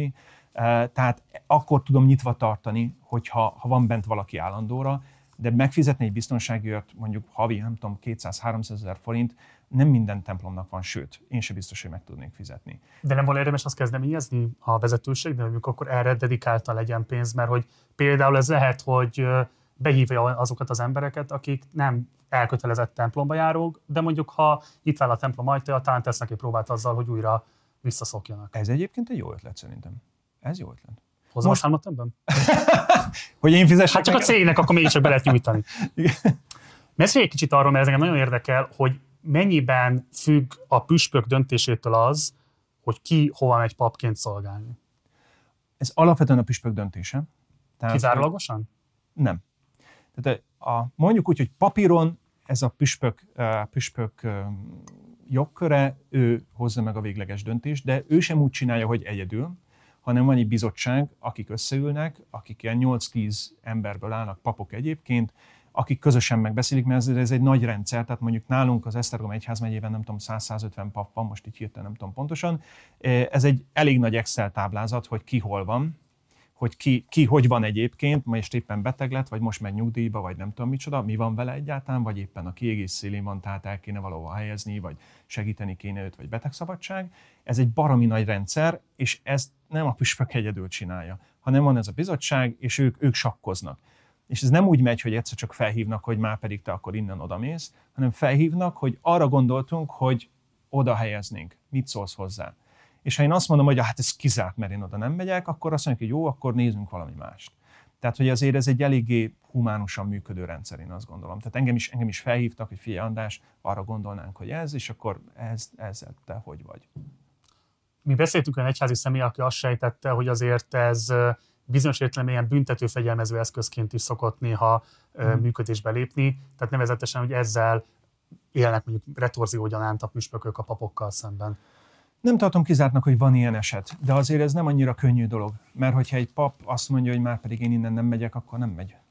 Tehát, hogy most a püspöknek nincsen rendőrsége, hogy kilakoltassa a papot, vagy ilyesmi. Tehát, hogy, hogyha egyszerűen azt mondom, hogy én már pedig itt vagyok, akkor, akkor a püspök nem nagyon... Van persze eszköz a kezében, mert végső soron felfüggeszthet, hát hogyha nagyon, de azért ez nem annyira jellemző. De van olyan paptársad, akiről el tudod mondani azt, hogy kifejezetten ilyen szankcionáló jelleggel küldték kisebb, rosszabb, szegényebb településre? Nézd, igazából nem éri meg. Egyébként nincs, a válaszom az, hogy nincs, de igazából nem is éri meg. Mert tehát egy papot kinevelni baromi drága dolog. Hat évig tart, tehát iszonyat sok idő, és irgalmatlan sok pénz. Hát fizetni kell a papnak hat éven keresztül a, a képzését, a tanárokat, a szemináriumot, a, a mindent, hát ilyen, ez milliós tétel. És most azzal, tehát érted, elveszíteni egy papot azért, mert most te kihelyezed valami olyan helyre, ahol ő rosszul érzi magát. Tehát én azt látom inkább tendenciaként, hogy a püspökök arra törekednek, hogy mi jól érezzük magunkat a bőrünkben, mm. mert neki az a jó, hogyha én engem hat évig ö, képzett, akkor utána még életem végéig dolgozok neki kvázi. Tehát neki érdekében áll, hogy, hogy én jól érezzem magam a bőrömben. Nem tartom kizártnak, hogy voltak ilyen esetek, de nem hiszem, hogy ez általánosan jellemző lenne. Talán még a, a kommunizmusban igen. A kommunizmusban ugye akkoriban az egyház nem volt annyira támogatott állapotban, és ott mondjuk olyan volt, hogy valamelyik pap túlzottan, hát ugye államellenes cselekedet volt az, hogy mondjuk az ifjúsággal foglalkoztál. Uh-huh. És hogyha valaki nagyon jó ifjúsági lelkipásztor volt, akkor volt olyan, hogy gyakran áthelyezték máshova, egy kicsit az ő védelmében is, mert azért nálunk papoknál nem egyszer előfordult annó a kommunizmusban, hogy megállt a fekete autó, vagy ilyesmi. Tehát én, ahol szolgáltam Kispesten, 2016 és 18 között, ott például még mindig a hívek azt emlegették, hogy az egyik káplánatját holtan találták a plébánián, és hogy abszolút az akkori állambiztonsághoz volt köthető az eset, mert hogy a káplán atya túl lelkes volt. Tehát, hogy ezt a milliót képzeld el, és akkor a püspök gyakran azért is helyezte a papot, hogy őt védje, hogy inkább hú, inkább vegye vissza, mert már nagyon birizgálod az államhatóságnak a, a bajszát de 90 eh, után, 1990 után nem hiszem, hogy ez annyira általánosan jellemző lenne. Cölibátus. Igen. Úgy nyilatkoztál róla korábban, hogy nem a cölibátus a kérdés, hanem a papok elmagányosodása. Igen. A kettő között nincs összefüggés? Dehogy nincs. Még egyszer, mert most kivágjuk a félrenyeltem majdnem. Dehogy nincs. Tehát abszolút, abszolút van összefüggés nyilván, de, de azért nem csak a cölibátuson múlik. Ugye a cölibátus az arról szól, hogy én nem házasodhatok. Igen. De attól még meg lehetne azt csinálni, hogy például nem lakom egyedül. Tehát például mi akadálya lenne annak, és egyébként most ezt úgy mondom, hogy tudom, hogy nincsen akadálya, mert hogy meg is valósul most augusztustól, hogy ketten-hárman papok összeköltözzünk. Uh-huh. Mert hogy itt nem, tehát hogy a, a cölibátusban mindenki a szexre szokott fókuszálni, hogy most szabad-e szexelni vagy nem, de szerintem nem ez a kulcs. Hanem az a kulcs, hogy amikor hazamész este, akkor egy üres lakásba mész haza, vagy legalább látod, ahogy mész haza, hogy ég a lámpa valamelyik ablakba, és amikor belépsz, akkor valaki megkérdezi, hogy egyébként milyen napod volt, és ennyi. Tényleg egyedül élsz? Igen. Igen, de augusztustól úgy tűnik, ezt most már mondhatom, mert azt hiszem, hogy hivatalos, augusztustól úgy tűnik, hogy, hogy együtt fogunk élni többen atyák, összeköltözünk egyszerűen egy plébániára, nem egy szobában nyilván, mert felnőtt emberek vagyunk, külön lakásokba, de egy plébáni épületbe, és pont ezért, hogy legyenek közös pontok, és ne legyenek magányos esték. Tehát, hogy például papként egy, egy karácsony este az irgalmatlan nehéz.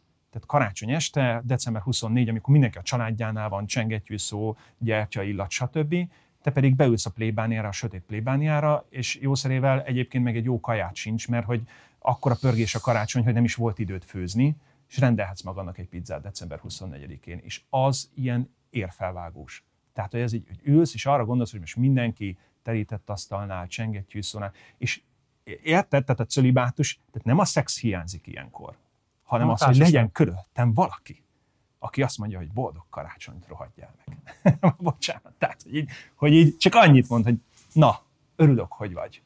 Érted? Azért ez megrendítő, hogy a kereszténység második legnagyobb ünnepe a húsvét után, az pont a papok számára, jól értem, a legmagányosabb? Hát persze. De hát mert egyedül élünk. Tehát, hogy ezt, ezért mondtam azt, hogy nem, nem egy az egyben a cölibátus miatt van az elmagányosodás. Sosem fogom többet tudni élvezni a karácsonyt, azt hiszem ezek után. Ez most annyira belémült. De most, ne, most ne, kérlek, hogy karácsonykor ne rám gondolj. Tehát, hogy legyél a szeretteiddel, tényleg. És te is megeszed a pizza szereteddel. Én meg, én megölelgetem a pizza szeretet. De ez egy fontos probléma azért, ezt most így elvicceljük, de azért igen, ez egy, ez egy, ez, ez, ez pusztító tud lenni. Igen. Én töltöttem már egy karácsonyt, pusztító tud lenni. Igen. Hát nem véletlen, hogy karácsonykor van a, az öngyilkosságok számának megugrása. Tehát, hogy, Papok hogy, körében is van? Hát talán nem annyira, de az, hogy nagyon sok pap depressziós karácsony este, azt, azt alá tudnám írni. Miért fontos a cölibátus, miközben azért az alapvetően egy történeti fejlemény, a 10-11. században kifejezetten azért volt fontos a papinőtlenségnek a bevezetése, hogy az egyházi vagyon ne mhm. menjen ki az egyház berkein kívülre, tehát hogy ne lehessen örökölni ilyen szempontból. Mi akkor a jelentősége a 21. században? Nagyon szeretném cáfolni a mondatodat. Rögtön kezdjük ezzel. Nem ez volt a cölibátus bevezetésének az oka, hogy az egyházi vagyon ne aprózódjon. Ezt nagyon egyszerűen beláthatjuk, hogyha azt mondjuk, hogy a cölibátus már a harmadik, negyedik században létezett, amikor még az egyháznak nem, hogy vagyona nem volt, de üldözték. Tehát, hogy konkrétan semmi vagyona nem volt. Uh, és igaz, de hogy... általános követelmény csak a Cluny reformok után lett. Igen, ez igaz, de hogy már korábban is megvolt. És a másik pedig az, hogy a mai napig, mondjuk, hogyha én meghalok, nekem van egy végrendeletem, nagyon kötelező végrendeletet írni akkor, amikor felszentelnek. Ha akkor, én meg... akkor felszentelnek? Aha. Hát, hogy e, azért, hogy, hogy ez egy rendezett dolog legyen. Tehát, hogy most ne, ne legyen ott téblábolás, hogyha valami van, most ne, de, de semmi rossz nincs. Tehát, hogy én is, hogyha meghalok, akkor élesen elválik az, hogy mi az, ami a plébánia, tehát az egyház tulajdona, és mi az, ami az én tulajdonom. Tehát mondjuk az a motor, amivel jöttem, az az én tulajdonom, tehát azt mondjuk a családom örökli, ugye nekem nincsenek gyerekeim, tehát a bátyámék és a bátyámék gyerekei, de az, hogy én az se a plébánia épületet, se a templomot, se a kejheket, vagy nem tudom mit csinált, nem öröklök. Tehát most az, hogyha nekem lenne családom, és egyébként a református lelkésznek van, a görög katolikus papnak van családja. Egy görög katolikus pap, hogyha meghal, akkor nem a gyerekei öröklik a templomot, vagy a, a templom körülötti kertet, vagy a birtokot, vagy ilyesmit. Tehát ez egy ilyen, ez tök nonsens. Tehát a, a, a gyerekek azt öröklik, amik ténylegesen az apuka a saját pénzéből saját magának vett. A motort, az autót, a könyveket, a nem tudom micsodát. Jó, de azért a cölibátus alapvető funkció mégiscsak az volt, hogy az egyházi birtok aprózódásnak elét lehessen venni. De nem, értsd meg, hogy nem aprózódik a birtok. Hát nyilvánvalóan, mert cölibátus De van. nem, de, de nincs az én nevemen. És, és ha nem, nem... Én, bocs, én nem a mostról beszélek, én a 10-11. századról beszélek. Akkor sem volt a pap nevén a birtok. Érted? Tehát, hogy tök mindegy, hogy van-e felesége. A, a birtok nem az ő nevén van. Tehát az a plébánia, amiben én élek, az az egyházmegye tulajdona. És én azt nem adhatom el meg nem, nem vehetek föl rá jelzálók hitelt, vagy ilyesmi. Uh-huh. És ha bármit csinálok, akkor egy, vagy nagyobb értékű dolgot csinálok, akkor egyeztetnem kell az egyházmegyében. Most nyilván nem arról van szó, hogy beverek egy szöget, vagy ilyesmi, de hogy, hogyha mondjuk átalakításba kezdek, akkor egyeztetek a fő egyházmegyével, hogy srácok, akkor ezt szeretném csinálni. Mert nem az enyém. Jó, de végső soron akkor a bíboros az, aki rendelkezik ezek fölött, a vagyonelemek fölött. Igen. De csak azért mondom, hogy, hogy hamis az az érvelés, hogy a, a birtok elaprózódás miatt a cölibátus. Ez nem igaz. Mert nem, tehát hogy indiferens, hogy De van akkor mi a funkciója jelenleg? A funkcióját, hogy megértsük, ez egy picit inkább a, a hívő fejünket kell elővenni. De ha, ha azt mondom, hogy egy kicsit eltávolodunk a katolikus egyháztól, és visszamegyünk vallástörténetileg az ókori időkbe, igazából rájöhetünk arra, hogy a celibátus nem a katolikus egyház találta ki, hanem vallástörténeti előzményében benne van minden kultúrában és minden vallásban, hogy aki az Isten, Istenség, bálványok, a, a kultusz szolgálatára szentéli magát, az cölibátusban él. A, a, nem tudom, a, a törzsi kultúrában a sámán, a, a vesztaszüzek, a, a római görög, hogy hívjákban, és mind a, a buddhista szerzetes, tehát aki a, az istenség, a transzcendens szolgálatára szegődik, az nagyon gyakran, sőt gyakrabban vállal cölibátust, mint hogy házasságban élne. Tehát ez nem egy katolikus innováció. Értem, de most 2021-ről beszélünk. Miért fontos? Az, hogy történetileg miért alakult ki, rendben, akkor ezt eltérően értelmezzük. Okay. 2021-ben mi a funkciója az egyház működése szempontjából? Szerintem nem funkciója van. Tehát, hogy az egyház nem így gondolkodik, hogy a celibátusnak funkciója lenne. Tehát nem, nem arról van szó, hogy nyilván mondjuk mondhatnék, mondhatnék ilyet, hogy ugye minket papokat azért szoktak helyezni mondjuk egyik plébániáról a másikra. Ha lenne feleségem, lenne, lennének gyerekeim, akkor nyilván ez egy eléggé macerás dolog, hogy akkor én is elköltözök, plusz a feleségnek új munkahely, a gyerekeknek új iskola. És görög katolikus papoknál, akik ugye házasodhatnak, őnáluk ezt látom, hogy ez egy kifejezett nehézség. Mert most szolgál öt évet Miskolcon, aztán áthelyezik, mit tudom én, 200 kilométerrel arrébb, akkor az azt jelenti, hogy vagy a gyerekek bejárnak, vagy a gyerekeknek új iskola. Tehát ez kicsit, kicsit, olyan, kicsit olyan, mint a, a, a nagykövet gyerekének lenni. Hogy az, az nehéz Tapasztalataim dolog. szerint azért megoldják. Igen? De, de jó. És, hát és azt hiszem, hogy inkább jobb, mint a nőtlenség, vagy a társtalanság. Ezt el tudom fogadni. Ezt el tudom fogadni, csak azt, azt tudom mondani, hogy azért ez nem annyira egyszerű. Tudod? Tehát, hogy azért a nagykövet gyerekének lenni, a nagykövet feleségének lenni, vagy a pap feleségének lenni, a pap gyerekének lenni, nem biztos, hogy, hogy fenékig tejfel az. Nem, nem utasítom ez, el. Ez biztos, hogy így van. Nem utasítom el élből. De és a társtalanság követelménye az számra annyira antihumánus követelmény, Aha. hogy szóval őszintén szólva nagyon féltelek, őszintén mondom, komolyan. Köszönöm. Aha. Abszolút. Mert nem, lát, nem látom, hogy ettől te miért lennél a szakralitással szorosabb viszonyban, miért lennél ettől az evangelizációs tevékenységedben autentikusabb, uh-huh. És hogy közben meg feltételezem, hogy azért ennek igenis van szenvedés faktora. Kell, hogy legyen. Van, van, van. Én Erről is számoltál be az előbb? Van, persze, én ezt nem sose tagadtam, vagy ilyesmi. És most a... tényleg nem csak a szexualitásról beszélek, én a, a társadalomságról elsősorban, bár szerintem a szex nélkül élet is fölvet bizonyos Kérdéseket, problémákat. problémákat. Uh, amit szeretnék idehozni, hogy, hogy nem állítom, hogy, hogy ez egy illegitim kérdésfelvetés.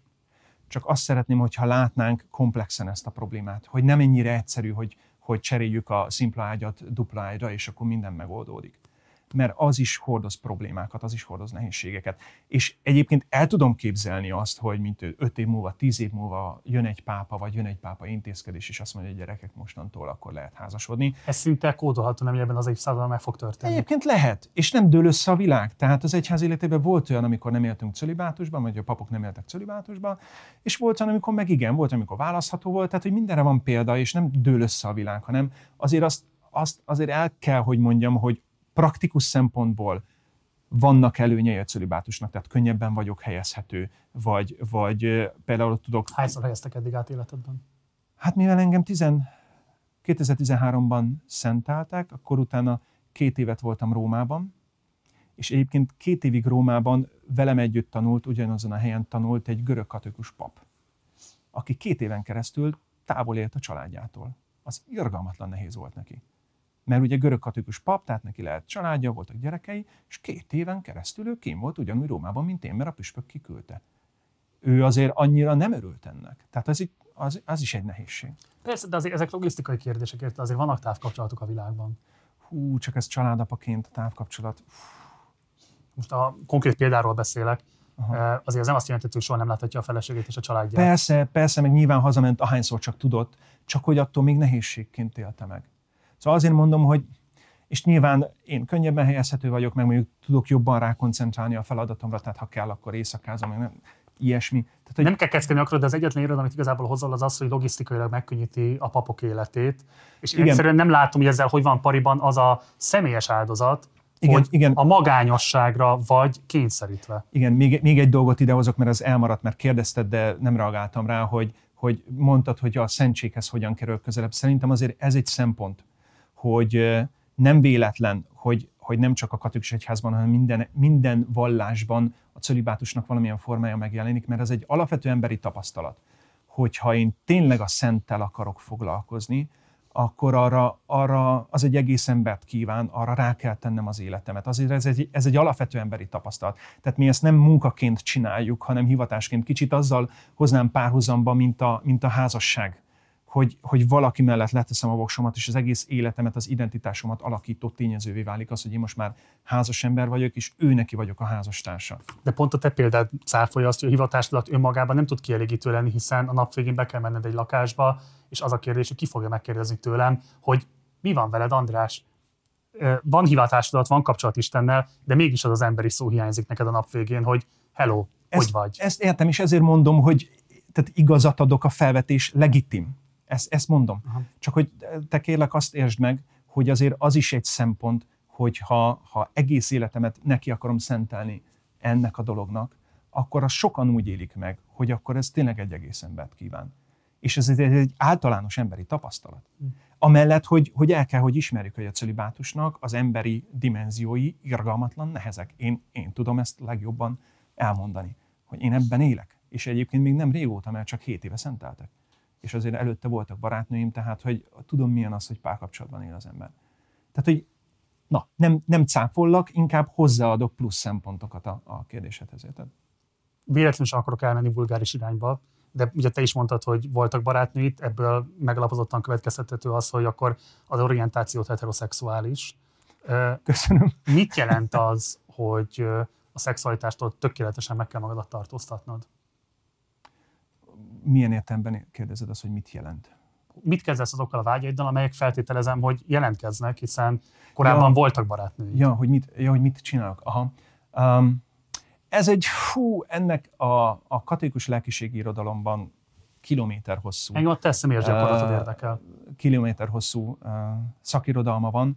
Alapvetően, um, most gondolkodom azon, hogy mi az, amit így, így négy szem közt elmondhatok, és ami Mindent. Ugye senki más nem látja, senki más nem hallja. Um, alapvetően érd, két, két, jó, összeáll a fejembe, majd a nyekegést ezt kivágjátok a véglegesből. Alapvetően két dolog. Az egyik az az, hogy, hogy nem vagyok már 20 éves. Tehát ezért ez nem egy olyan probléma, mint mondjuk egy kamasznál, hogy, hogy tényleg az első lengeszellőre is erekciója van, és nem tud magával mit kezdeni, hogyha itt a tavasz. Azért 39 évesen a vágyok már alapvetően lenyugszanak. De természetes, Neked más a tapasztalatod, még nem vagy 39 éves, vigyázzál. Nem is akarok, hogyha ez azzal jár együtt. hát ez nem választás kérdése sajnos. Folytas kérlek. Oké. Okay.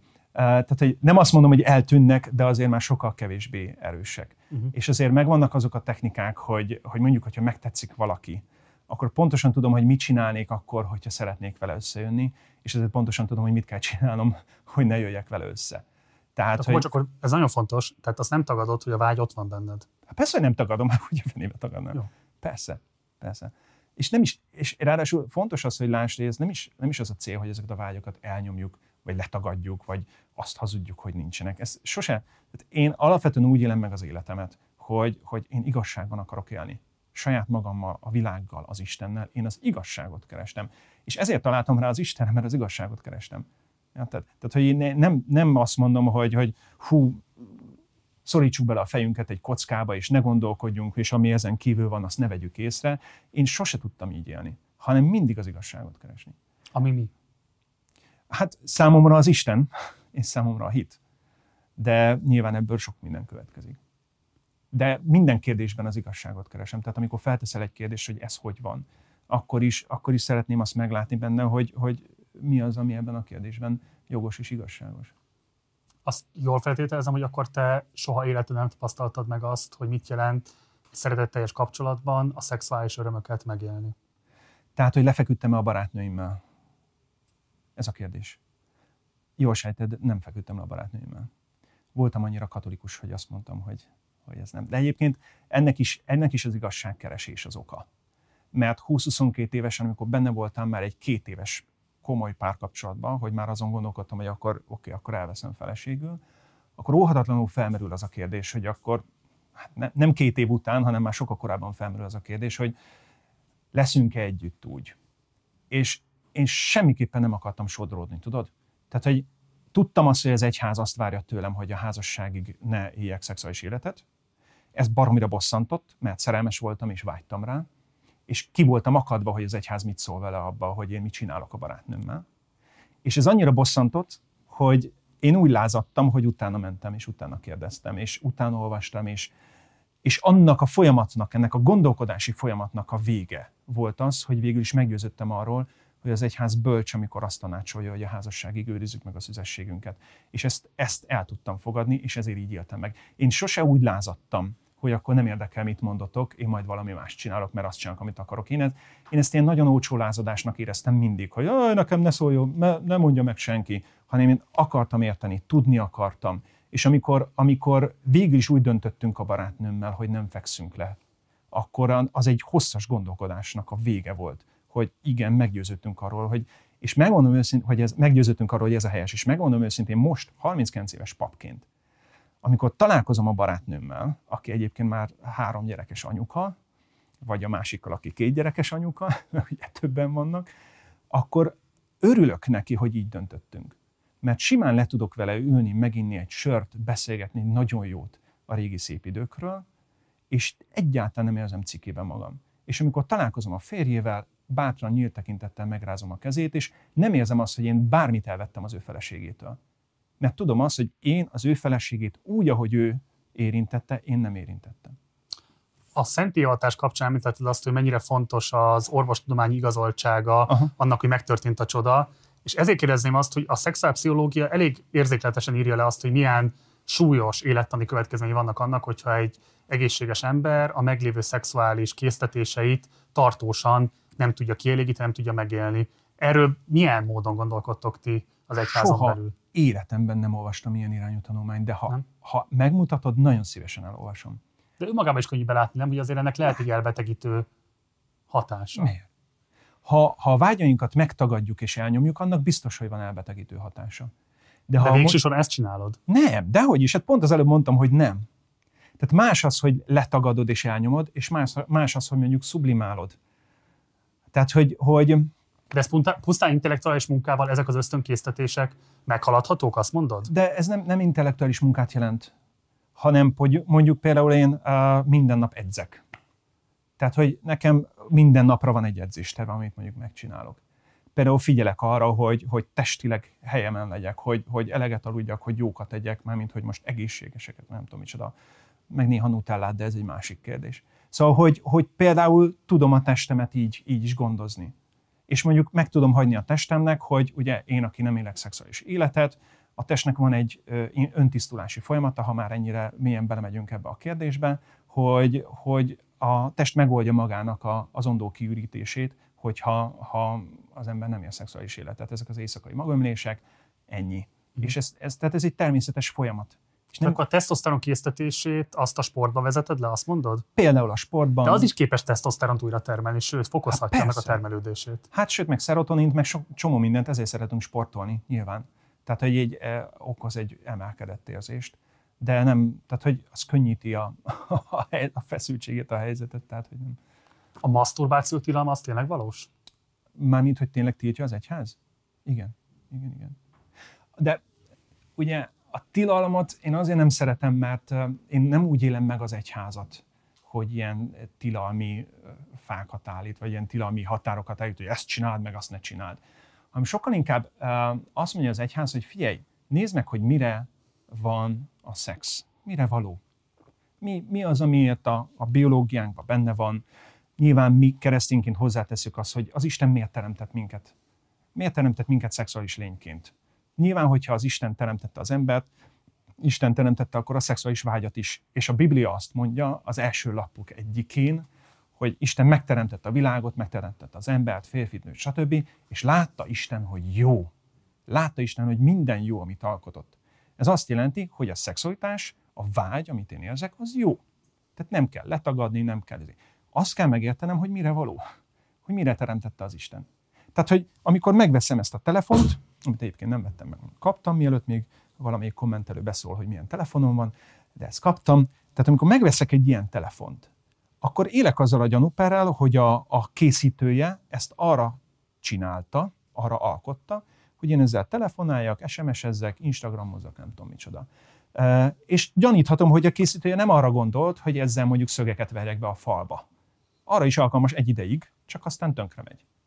És én ugyanígy vagyok a szexualitással, hogy fedezzük fel, hogy az Isten mire teremtette. És használjuk arra. Mert ha nem arra használjuk, akkor abból baj lehet. Érted? És mondjuk persze, hogy a maszturbációból effektív nem lesz baj, ha csak mondjuk az nem, hogy valaki túlzottan hozzászokik, mondjuk súlyosan maszturbáció függő, és túlzottan hozzászokik ehhez a fajta örömhöz, és amikor partnerrel lenne együtt, akkor nem képes kilépni ebből a mondjuk kvázi önző örömszerzésből, azért er-, erről is hallottam már mondjuk szexuálpszichológust, de azért ez nem minden esetben van így, tehát ez nem, nem egy általánosítható dolog. Tehát, hogy, de mondjuk egy, egy korán elkezdett szexuális életnek azért vannak buktatói. Tehát amikor 14-15 évesen a srácok, lányok nekiállnak, ennek van. Ez teljesen igaz, ebben, ebben maximális értünk, de pont ezért kérdezem, hogy nem lenne szükséges az, hogy az egyház ezeket a tilalomfákat, szóval ne erre koncentráljon, hanem a szexuális edukációra, hiszen azt gondolom, hogy fiatalok millióit, milliárdjait rávenni arra, hogy ne érintkezzetek egymással, ne értek meg ezeket az örömöket, ahelyett, hogy inkább azt tanítanak meg nekik, hogy mit jelent az örömöknek a felelősségteljes megélése, a biztonságos megélése, tehát hogy nekem rettenetesen életszerűtlenek tűnik ez. De Marci, az az igazság, hogy tökéletesen egyetértek veled. Bár egyébként elmosolyodtam magam, mert azt mondtad, hogy fiatalok milliárdjait, mondjuk bár csak fiatalok milliárdjai lennének az egyházban. Hát nem az egyházban, a világban. A világban, oké. Okay. Uh, az egyház... Száz millióit, na. Jó, igen. De nem csak így, így elképzeltem, hogy hát, de jó lenne fiatalok milliárdjai van rá. Uh, hát részben feltétlenül azért sem jönnek, mert így rettenetesen riasztó ez a követelmény. Nézd, Marci, hadd mondjam azt, hogy tökéletesen egyetértek veled, és ez az, amiért én pontosan így csinálom. Tehát pont néhány héttel ezelőtt két ifjúsági csoport és két gimnazista osztály jött hozzám lelkigyakorlatra, ahol pont a szexualitásról volt szó, pont a felelősségteljes szexualitásról. Két napon keresztül abszolút nem arról szólt, hogy ezt csináld és azt ne csináld, hanem arról szólt, hogy egyrészt párbeszédes, beszélgettünk, kérdéseket tettek fel, másrészt a szexualitást körbejártuk. Például a korán is felelőtlenül elkezdett szexuális életnek a veszélyeit, a, a nemi betegségeket, a, a gyermekáldást, konkrétan olyanokról beszélgettünk, hogy mondjuk melyik védekezési módszer mennyire hatásos. Én így reverendában értekeztem arról, hogy a gumiószer, a kelemföld, megszakított közösülés, ugye, tabletta, stb. ezek mennyire hatásosak és mennyire nem. És ráadásul papként megvan az az előnyöm, hogy sztorikat tudok nekik mondani. Mert ugye hozzánk papokhoz befutnak ezek a sztorik, mert jön valaki, és azt mondja, hogy hú, hogyha te olyan jó előadást tartottál arról, hogy házasságig meg kéne őrizni a tisztaságot, akkor nagy hülyeségnek tartottam, most megjön a baba. Nehéz lesz így érettségizni. Hát igen. Szóval, hogy...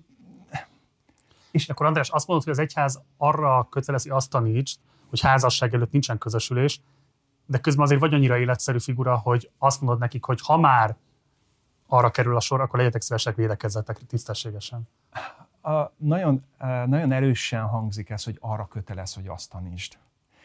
Én... Hát, bocsánat, nem ez az egyházi tanítás?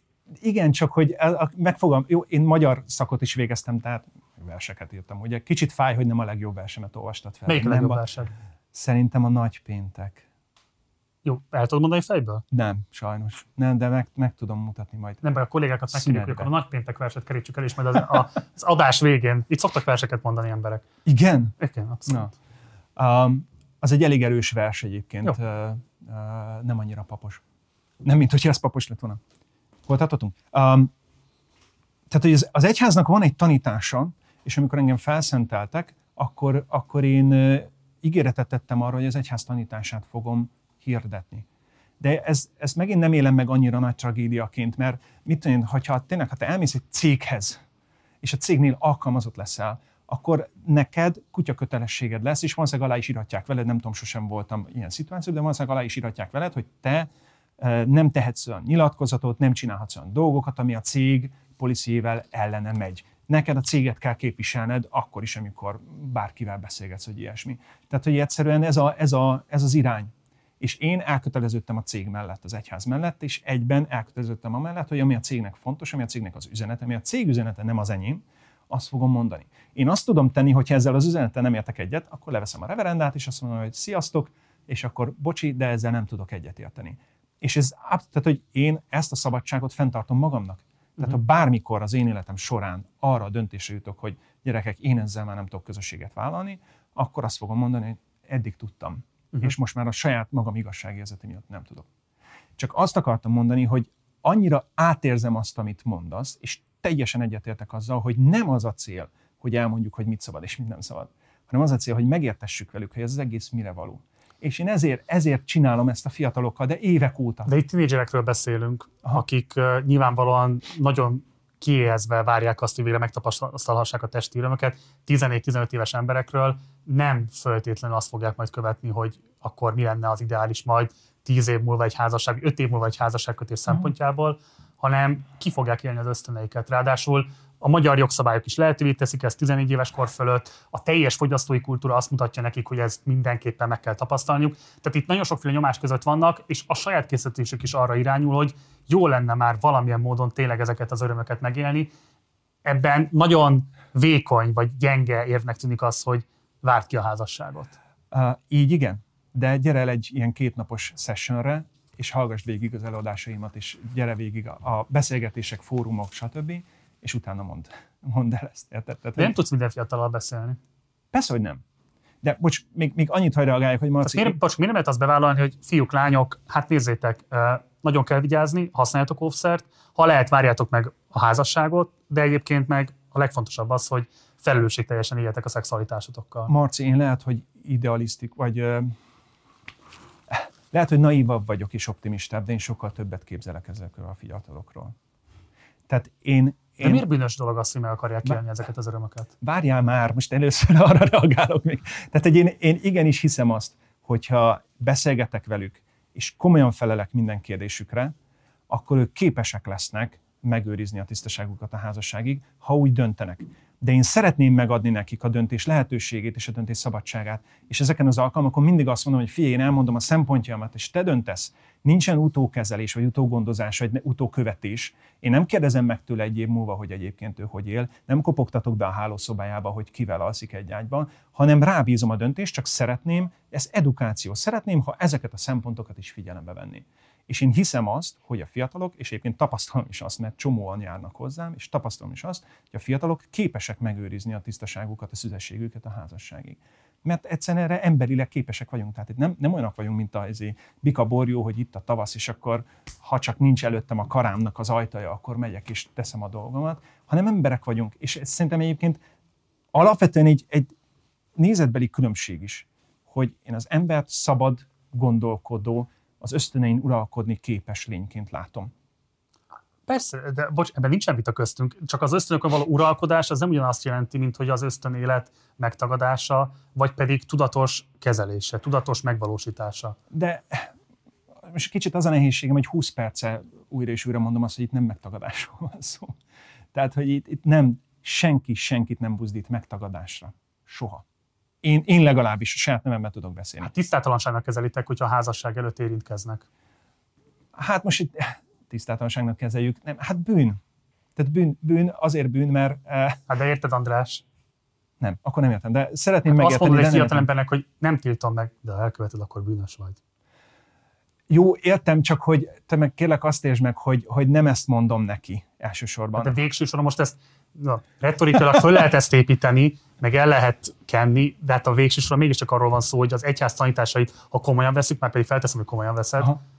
akkor a bűn elkövetésétől kell őket megóvnod. Igen, csak hogy nem így állok hozzá. Érted? És nem, adott esetben el sem hangzik a számból az, hogy ez bűn. Hanem azt mondom, hogy ha meggondolod a szempontokat, akkor te is arra a következtetése tudsz jutni, hogy ez a jobb út. Érted? Hogy egyszerűen ne azért ne csináld, mert bűn. És amúgy én se vagyok ilyen típusú ember, hogy csak azért, mert azt mondják. Ne azért ne csináld, mert bűn, hanem azért, ne, tehát a, hú, hogy mondjam el, a bűnnek a logikája mi? A bűn az nem egy olyan dolog, hogy valamit az Isten kitalált, és akkor ő azt mondta, hogy ez bűn önkényesen, föntről, azt mondta, hogy ez bűn, és mivel ő azt mondta, hogy ez bűn, akkor ez bűn jó. Nem ez a bűn logikája. Amikor a tíz parancsolatot megkapja a választott nép, akkor, akkor Mózes azt mondja nekik, hogy figyeljetek, elétek tártam életet és halált. Válaszd az életet. Tehát az előbbi analógiát véve, a, a bűn az olyan dolog, amit tönkretesz. Érted? Tehát nem azért nem verem szét ezt a telefont a, a falon, mert az csúnya dolog, vagy rossz dolog, vagy bűn, hanem azért, mert tönkreteszi a telefonomat. Nem azért buzdítom a fiatalokat, hogy őrizzék meg a szüzességüket házasságig, mert ha nem őrzik meg, akkor bűn, hanem azért, mert látom, hogy tönkre teszi őket. Mert lát... Tönkre teszi őket? Te ezt nem látod? Tehát hogy terjed a fiatalok között a, a korai születések, tehát hogy a, a gyerek születések száma, a tini abortusz. Hát de az nem azért van, mert szexuális életet élnek. Nem. Hát mitől, mitől lesz valakinek 16 évesen abortusza, hanem Attól, azért, hogy nincsen tisztában azzal, hogy mit jelent a szexualitásnak a biztonságos megélése. És mi a biztonságos megélés szerinted? Védekezés, tudatosítása annak, hogy milyen folyamatok zajlanak le. Ne vedd át az interjúztató szerepét, én csak azt akarom mondani, hogy, De... hogy, hogy nem az a legfontosabb. Tehát, hogy érted, életszerűtlen elvárni tőlük azt, hogy tagadják meg ezeknek a vágyatnak a megélését. Ebben nem értek egyet. Tehát, hogy én akkor is azt gondolom, hogy a fiatalok képesek rá, és hogy nem lesz. Persze, hogy képesek rá, nem az a kérdés, de hogy érdemes megtagadni ezeket a vágyakat? De Marci, 1968 óta, amióta szexuális forradalom volt a világban, azóta megy ez az iskolai edukáció, én is már általános iskolában azt tanultam az osztályfőnöki órán, hogy hogyan kell a banára ószert húzni. Hol van ennek a fajta eh, nézőpontnak a sikeressége?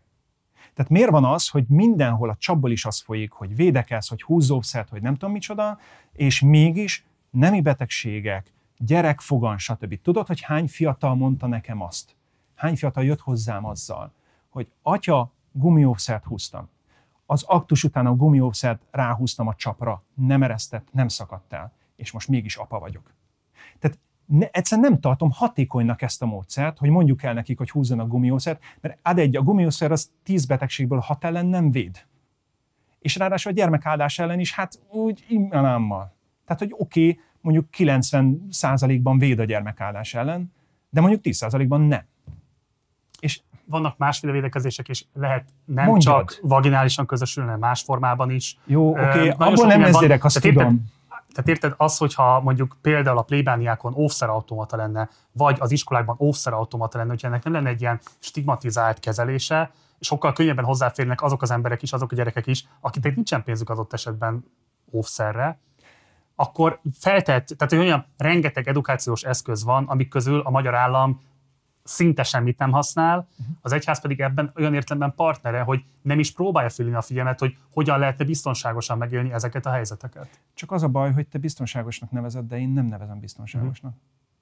Akkor Mert... más kérdezek, bocsáss meg. Azt mondod, hogy a házasság előtt nincs. Fogadjuk el akkor, hogy ezt a, ezt a tételt. Hogyan, Csak... lehet, hogyan lehet elköteleződni valaki mellett, aki az életben nem tapasztaltad meg azt, hogy alkalmasak vagytok egymásnak arra, hogy testi örömöket szerezzetek? Akkor a kérdésem az az, nem veszem át az interjúztató szerepét, de a visszakérdezésem, a retorikai visszakérdezésem az, hogy szerinted mind múlik a jó szex? Ismételd meg a kérdésed akkor? Szóval, hogy mind múlik, hogy jó-e a szex két ember között? Szerintem ez a ilyen definitív válaszom nincs. Tudtam, De én a véleményedre vagyok nem, nem, nem, most ezt, ezt, erre nem lehet válaszolni. Én azt tudom mondani, hogy volt olyan partnerem, akit nagyon szerettem, nem működött a dolog, uh-huh. volt olyan, akit kevésbé szerettem, de nagyon működött. A... Szóval, hogy ez, hogy mondjam, uh-huh. most még éltünk ezeken a különböző variánsokon, uh-huh. én csak azt mondom, hogy nagyon megalapozatlanak tűnik az a vélekedés, hogy valakivel úgy összekötöm egy életre az életem, hogy életünkben nem voltunk még egymáséi. Aha, e, jó. Nem akarom a, a saját tapasztalataidat e, negligálni, vagy, vagy tagadni Nyilván nekem nincsen saját tapasztalatom, tehát hogy én nem, nem fogok tudni arról beszámolni, hogy nekem milyen volt a szex, mert nem volt. De, de mondjuk, ahogy én beszélgettem párokkal, meg ahogy én rálátok erre, azok inkább, inkább ebből a pozícióból beszélek, hogy ahogy én rálátok erre, beszélgettem párokkal, beszélgettem szexuálpszichológussal a témáról, stb. Én nekem az a képem alakult ki, hogy egy jó szex az sokkal inkább azon múlik, hogy mennyire vagyok ráhangolódva a másikra. Nagyon fontos elem, az nem kérdés. Igen, csak hogy én nem érzem azt erősnek, hogy, vagy erős érvnek, hogy mindenképpen ki kell próbálni a házasság előtt a dolgot. Azért azt gondolom, hogy alapvetően két ember úgy van felépítve, hogy, hogy szexuálisan izgalomba tudják hozni egymást, és egyesülni tudnak, akkor olyan nagy baj nem lehet a házasságban. De ez érted, tehát ez egy, most ha nagyon leegyszerűsítem, akkor azt mondom, ez, egy, ez is egyfajta kommunikációs csatorna Igen. két ember között a szexualitás. Körülbelül olyan, mintha úgy kéne mondjuk valaki mellett elkötelezni, hogy az életben nem beszélgettem vele, szexuálisan érintkezni, az ugyanazt jelenti bizonyos értelemben, mint a beszélgetés, vagy bármilyen más olyan szenzuális tapasztalat egymásról, mm. ami baromi fontos az, hogy el tudjuk dönteni, hogy tudunk-e ilyen felelősséget vállalni egymásért. Rendben, csak én azt gondolom, hogy, hogy a szex az nem ezen fog múlni, hogy jó-e, át egy, át kettő pedig pont a tapasztalat az az, és már nem emlékszem, hogy melyik pszichológus fogalmazta meg, de pont az a tapasztalat, hogy amikor egy párkapcsolatba belép a szexualitás, akkor az egyéb kommunikációs formák elsorvadnak. És hogy, hogy font, nem tudom, mondom, ne, tehát hogy úgy beszélek, outsiderként ez, ez beszélek. A lényeg, nincs is tapasztalatotok róla, és közben ilyen elveket fogalmaztok meg. Ez körülbelül pont olyan lenne, mint amikor én ateistaként kitalálnám nektek, hogy egyébként az oltári szentséget hogy kell feladni. I- feladni. Pláne, látom, meg sem tudom fogalmazni. Ez, nem, de jó, ezt értem, ezt értem. A különbség az az, hogy itt a fiatalok maguk döntenek arról, hogy ehhez az egyházhoz szeretnének tartozni, és még arról is maguk döntenek, hogy amit én elmondok nekik a házassági szexről, arra ők hogyan vélekednek. És ezért nem döntenek úgy tömegek, hogy szeretnének csatlakozni.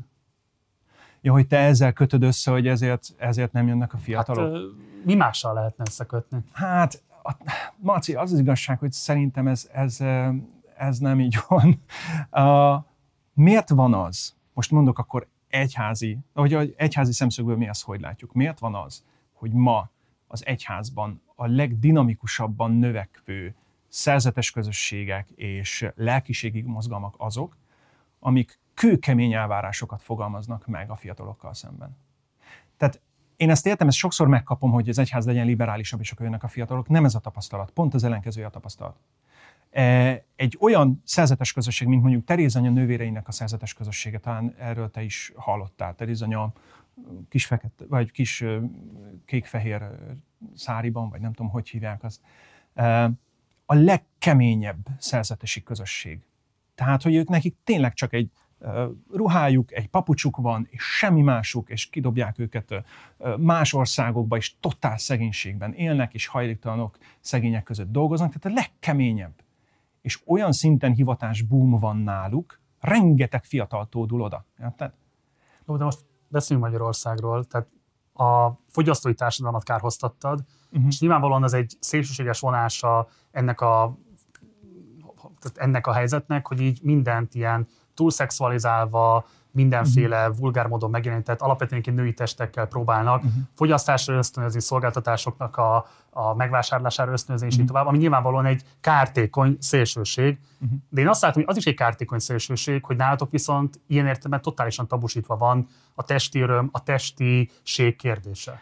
De még egyszer is újra mondom, nincs tabusítva. Jó, akkor Tehát, ebben nem fogunk egyet érteni. Nem, csak hogy, csak hogy azt lásd, hogy olyan szinten nyíltan beszélek a szexualitásról. Állandóan, fiataloknak is, prédikációban is, stb. Az egyház is nyíltan beszél a szexualitásról. A fiatalok elmondhatják a kérdéseket, elmondhatják a véleményüket. Tehát én nem érzem a tabusításnak a tényét. Érted? Tehát hogy szerintem ez... Lehet róla beszélni, de a megéléséhez nem adsz neki segítséget. Ez igaz. Ez igaz, mert nem értek egyet vele, hogy, hogy megélje. Ez, ez igaz. Ez, tehát ezért nincsenek ószerautomaták a templomokban, mert nem értek egyet a gumiószerrel. Mert szerintem a gumiószer nem biztonságos szex, hanem egy hamis biztonságérzet. Mert azt gondolja a fiatal, hogy ha felhúzza a gumiószert, akkor nem lesz nemi beteg, és nem lehet gyereke, és tudjuk, hogy ez nem igaz. Lehet gyereke attól még, és lehet nemi beteg. Tehát nem egy biztonság. Százszázalékos biztonságot kínál, de ugye most pont a koronavírus kapcsán pontosan tudjuk, hogy például a vakcinák sem százszázalékos védettséget kínálnak, hanem jó esélye egy immunerősítő, egy immunválaszerősítő Igen, hatással bírnak, az csak a is ilyen. koronavírussal szemben a te szabadon döntesz. Az, hogy a koronavírust megkapod-e, arról nem döntesz szabadon. Jó. Homoszexualitás. Régen. Egyszer volt egy nagy hatású tévéműsor szereplésed Ó, erről. Istenem. Nézzük meg egy rövid részletet ebből, jó? Jó, hát körülbelül van nyolc dolog, amivel nem jelentettem egyet, csak hát ugye vártam, hogy levegőt vegyen, de úgy tűnik, hogy az órán keresztül tud. Szóval az a lényeg, hogy nem a szexuális magatartás változik meg, hanem az irányultság változik meg. Az, hogy ezek a terápiák pénzbe kerülnek, ne haragudjon a világ, de mindenki pénzből él. Az a pszichológus is pénzből él, aki affirmatív terápiát csinál, ugye megerősítő terápiát, hiszen ez a munkája. Én is pénzből élek, igen, amikor elmegyek és temetek, vagy elmegyek és csinálok bármit, mint pap, pénzből élek, hiszen nekem is kell tankolnom a kocsimba. Ez nem annyira nagy történet. A másik az, hogy senkit nem akarunk átalakítani, vagy senki felé nem lépünk. Mi csak egyetlen egy dolgot szeretnénk, hogy aki szeretne változni, annak ezt a lehetőséget megadjuk. Nem megyek oda senkihez, hogy figyelj, neked változnod kell. De ha ő azzal keres meg engem, hogy szeretne változni, mert nem érzi jól magát a bőrében, embertelennek tartom, hogyha erre nem kínálom föl neki a lehetőséget. Ne, ne állítsuk úgy be, hogy, hogy, hogy ez a szexuális irányultság megváltozásáról szólna, nem erről szól. Hát nem erről szól? Nem De erről szól, nem, nem emiatt lesznek boldogabbak, hanem azért, mert foglalkoznak vele, és azokkal a traumákkal, amik esetleg őket érték, és ami nem melegítette őket, És közben hanem ami, ami a beteg szexuális emberi irányultság, megváltozik, megváltozik közben a Van szexuális egy- erről beszéljünk Van egy terapeuta ismerősöm, változik meg. Ez kemény. Ekkora troll voltam, hihetetlen. Néha magamon is meglepődök. Picit elvesztetted az önuralmad. Nem kicsit, de az egy, az egy nagyon feszült helyzet volt, és így utólag én semmit csinálnám meg, utólag azt gondolom, hogy nem volt ez kifejezetten egy jó, jó adás, de nem vagyok büszke rá. Uh-huh. Főleg itt, hát, amivel a bejátszás kezdődött, az egy nagyon troll beszólás, azért az, az, az illetlenség volt. De hogy az egy ilyen túlfeszített helyzet volt, és ott, ott én is elveszítettem az önuralmamat. Azt feltételezem, hogy a papi hivatásban talán az egyik legidegesítőbb helyzet az lehet, hogy feltételezem, hogy napi szinten, de legalábbis heti szinten igen gyakran kapod meg azt a kérdést, hogy ugyan miért akarsz te pap lenni, ugyan miért hoztad meg ezt a döntést, ugyan miért nem hagyod ott az egyházat, tehát hogy folyamatosan igazolnod kell ezt a döntésedet olyan szempontok alapján, amelyek nyilvánvalóan nem a sajátjaid. Te a saját szempontjaid alapján hoztál egy döntést, amit a világ folyamatosan megkérdőjelez. Jól sejtem, hogy ez egy komoly küzdelem? Hát nem ezt nevezném a legkomolyabbnak, vagy a legnehezebbnek, de kétségkívül. Azért már mondjuk ez, szóval múlik azon is, hogy mondjuk amikor elmegyek valahova interjút adni, akkor például az interjút készítő, illetve az felkészülte abból, hogy most engem fog interjúztatni, és ez például látszik abból, hogy még megkérdezi el, hogy, hogy miért mentem papnak. Mert mondjuk, hogyha már 3000-szer elmondtam valahol egy csomó médiumban, hogy miért mentem papnak, akkor nem jó ezzel kezdeni. Ugye, és az egyik volt barátnőm mondta is már, ő is nagy troll, mint én, és mondta, hogy ha még egyszer megkérdezik tőled, hogy miért mentél papnak, akkor mondd azt, hogy mindketten drogtanyát indítottunk, és illegális tetoválószalont, és egyébként rajtunk ütött a rendőrség, és akkor végül is ott megtértél, és elmentél papnak, mert már ő is unja, hogy, hogy fontosan azt mondom, hogy, hogy, hogy vele jártam, nyilván a nevét nem mondom, de jártam, és akkor közben megérintett a hivatás, és akkor tehát, hogy kétség kívül ez egy nehézség, de azért nem a legnehezebb, szerintem. Ezt azért kérdezem, mert akkor ezek szerint van személyes tapasztalat arról, hogy mit jelent az, hogy van egy szabad elhatározásból hozott döntésed, ami alapján szeretnéd elrendezni az életed, és azt a külvilág folyamatosan megkérdőjelezi. Ugye miatt kérdezem, Kíváncsi hogy voltam, hogy mit szólnál kötöd. hozzá, Aha. hogyha én most azzal állnék elét, hogy András, van terápia, te nem biztos, hogy jól látod a helyzetedet, de van terápia, nem akarsz a segítséget kapni abban, hogy megvizsgáljuk, hogy tényleg a papi hivatásnak akarod-e szentelni az életed. Most lehet, hogy meglepődsz, de én éppen ezt csinálom. Három hónapja járok pszichológushoz, és pontosan ezt csináljuk. Miért kezdte a pszichológushoz járni? Azért, mert elkezdtem a kiégés jeleit mutatni. Hoppá. És, és És tudtam... most ez az egyházon belül nincsen semmilyen szupervízió vagy ilyesmi, ami segítene? Hát úgy az egyházon belül nincs, de nem is biztos, hogy ez jó az egyházon belül egyébként, hanem az egyházon belül arra van lehetőség, hogy szólsz az előjáróidnak, és akkor ők segítenek, akár pszichológust keresnek neked, tehát vannak eh, az egyház kötelékében pszichológusok, akiket ilyenkor fel lehet hívni, és akkor tehát ilyen értelemben van. Uh, Isten mentsen, hogy engem mondjuk egy idősebb plébános szupervizorként uh, kezeljen, mert nem, nem az ő feladata, uh-huh. hanem az egyház pszichológusokat tud adni, vagy esetleg betegszabadságra tud engedni, hogyha nekem az szükséges. De én most kifejezetten olyan pszichológust kerestem, aki nem az egyházon belül van. Azt hiszem, hogy nem is hívő, nem kérdeztem tőle, de mivel a neten találtam rá így random, Csak beütötted, hogy pszichológus, Aha. és I- Igen, és akkor az első szimpatikus arcra rábögtem, és mondtam is neki, hogy nekem fontos, hogy ne egyházi legyen, ne hívő legyen.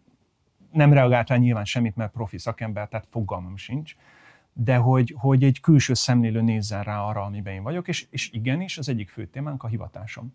És a terápia egyik fő fókusza, hogy én azért mentem -e el papnak, mert engem az Isten hív, vagy pedig valamilyen más belső motivációt értelmeztem én Isten hívásának.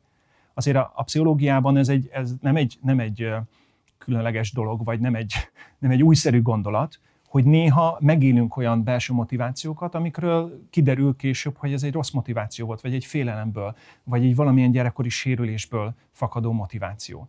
És én úgy mentem oda, hogy igen, szeretném látni, hogy a papi hivatásom az tényleg Isten hívás volt, vagy pedig valamilyen belső sérülésből, félelemből fakadt. el tudod fogadni, hogy a homoszexualitás nem föltétlenül, sőt, sokaknál egyáltalán nem azért alakul ki, mert bármifajta pszichés regresszió vagy elfolytás okán kifejlődne egy ilyesfajta érdeklődés. én mindent el tudok fogadni, amit tudományosan igazolt. Tehát én úgy vagyok vele, hogy persze én egy picit beleártottam magam ebbe a homoszexualitás kérdésébe, és nyilván azóta, amióta volt ez a, a köztévés szereplésem ebben a témában, azóta állandóan megtalálnak ezzel. És azt tudom mondani, hogy nem az én szakterületem, nem vagyok pszichológus. De ebben exponáltad magad elég erősen. Igen, akkor, azért mondom, hogy sok mindenben nem értek egyet az akkor is járt magammal. Miben például? Hát például nem mentem volna el erre a beszélgetésre. Ez Igen? Nem, igen. De miért nem? Azért, azért nem, mert én azt nem értem föl jól akkor, hogy, hogy ez a kérdés Magyarországon mennyire feszült kérdés, mennyire sok feszültséget okoz a társadalomban. Én ezt nem láttam akkor még át. A pont az segített engem belátni ezt, ahogy később a társadalom viszonyult ehhez a, a tévészereplésemhez. Politikai eszközévé váltál a kormányoldalnak ezzel. Ezt mondom, de ezt utólag láttam, hogy, hogy, hogy ezzel mekkora... Ez a szándékaittal ellentétes? Persze.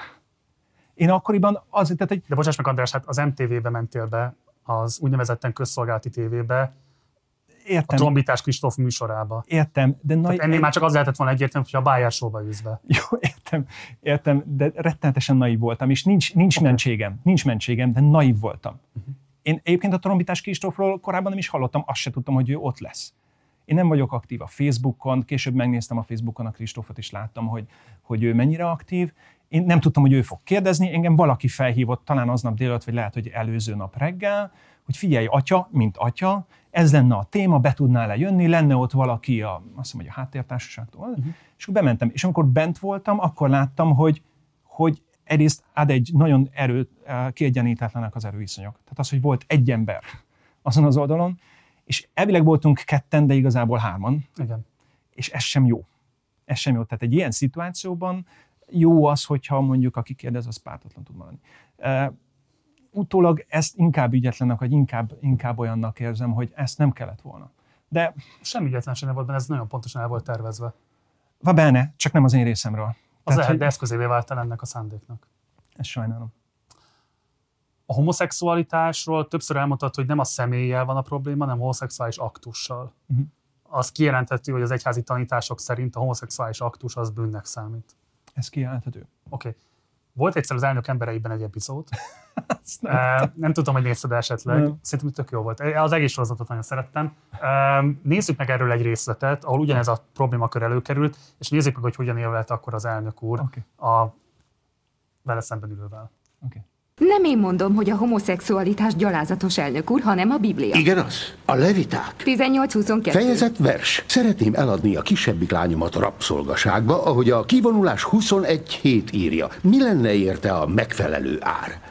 A személyzeti főnök Leo Meggeri szombaton is notóriusan dolgozik. A kivonulás 35-2 világosan kijelenti, hogy ki kell végezni. Meg kell égetnem az anyámat, amiért családi összejöveteleken különböző fonalakból készült kosztümöt visel.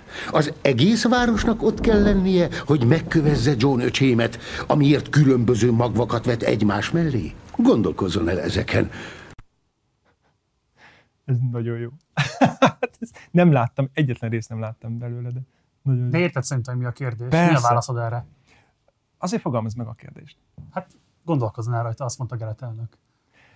Ha most az a kérdés, akkor én, én mondom ki, hogy hogyan értelmezzük az Ószövetségnek a, a passzusait, és mi az, amit szó szerint betartunk, és mi az, amit mondjuk a történeti fejlődés során elengedünk, akkor az a válaszom, hogy én ugye teológiából, hát nem doktoráltam, de mondjuk licenciát végeztem, és az a válaszom, hogy az egyház az, ami egy arra adott testület, arra jött létre a testület, hogy a Bibliát őrizze, továbbadja és értelmezze.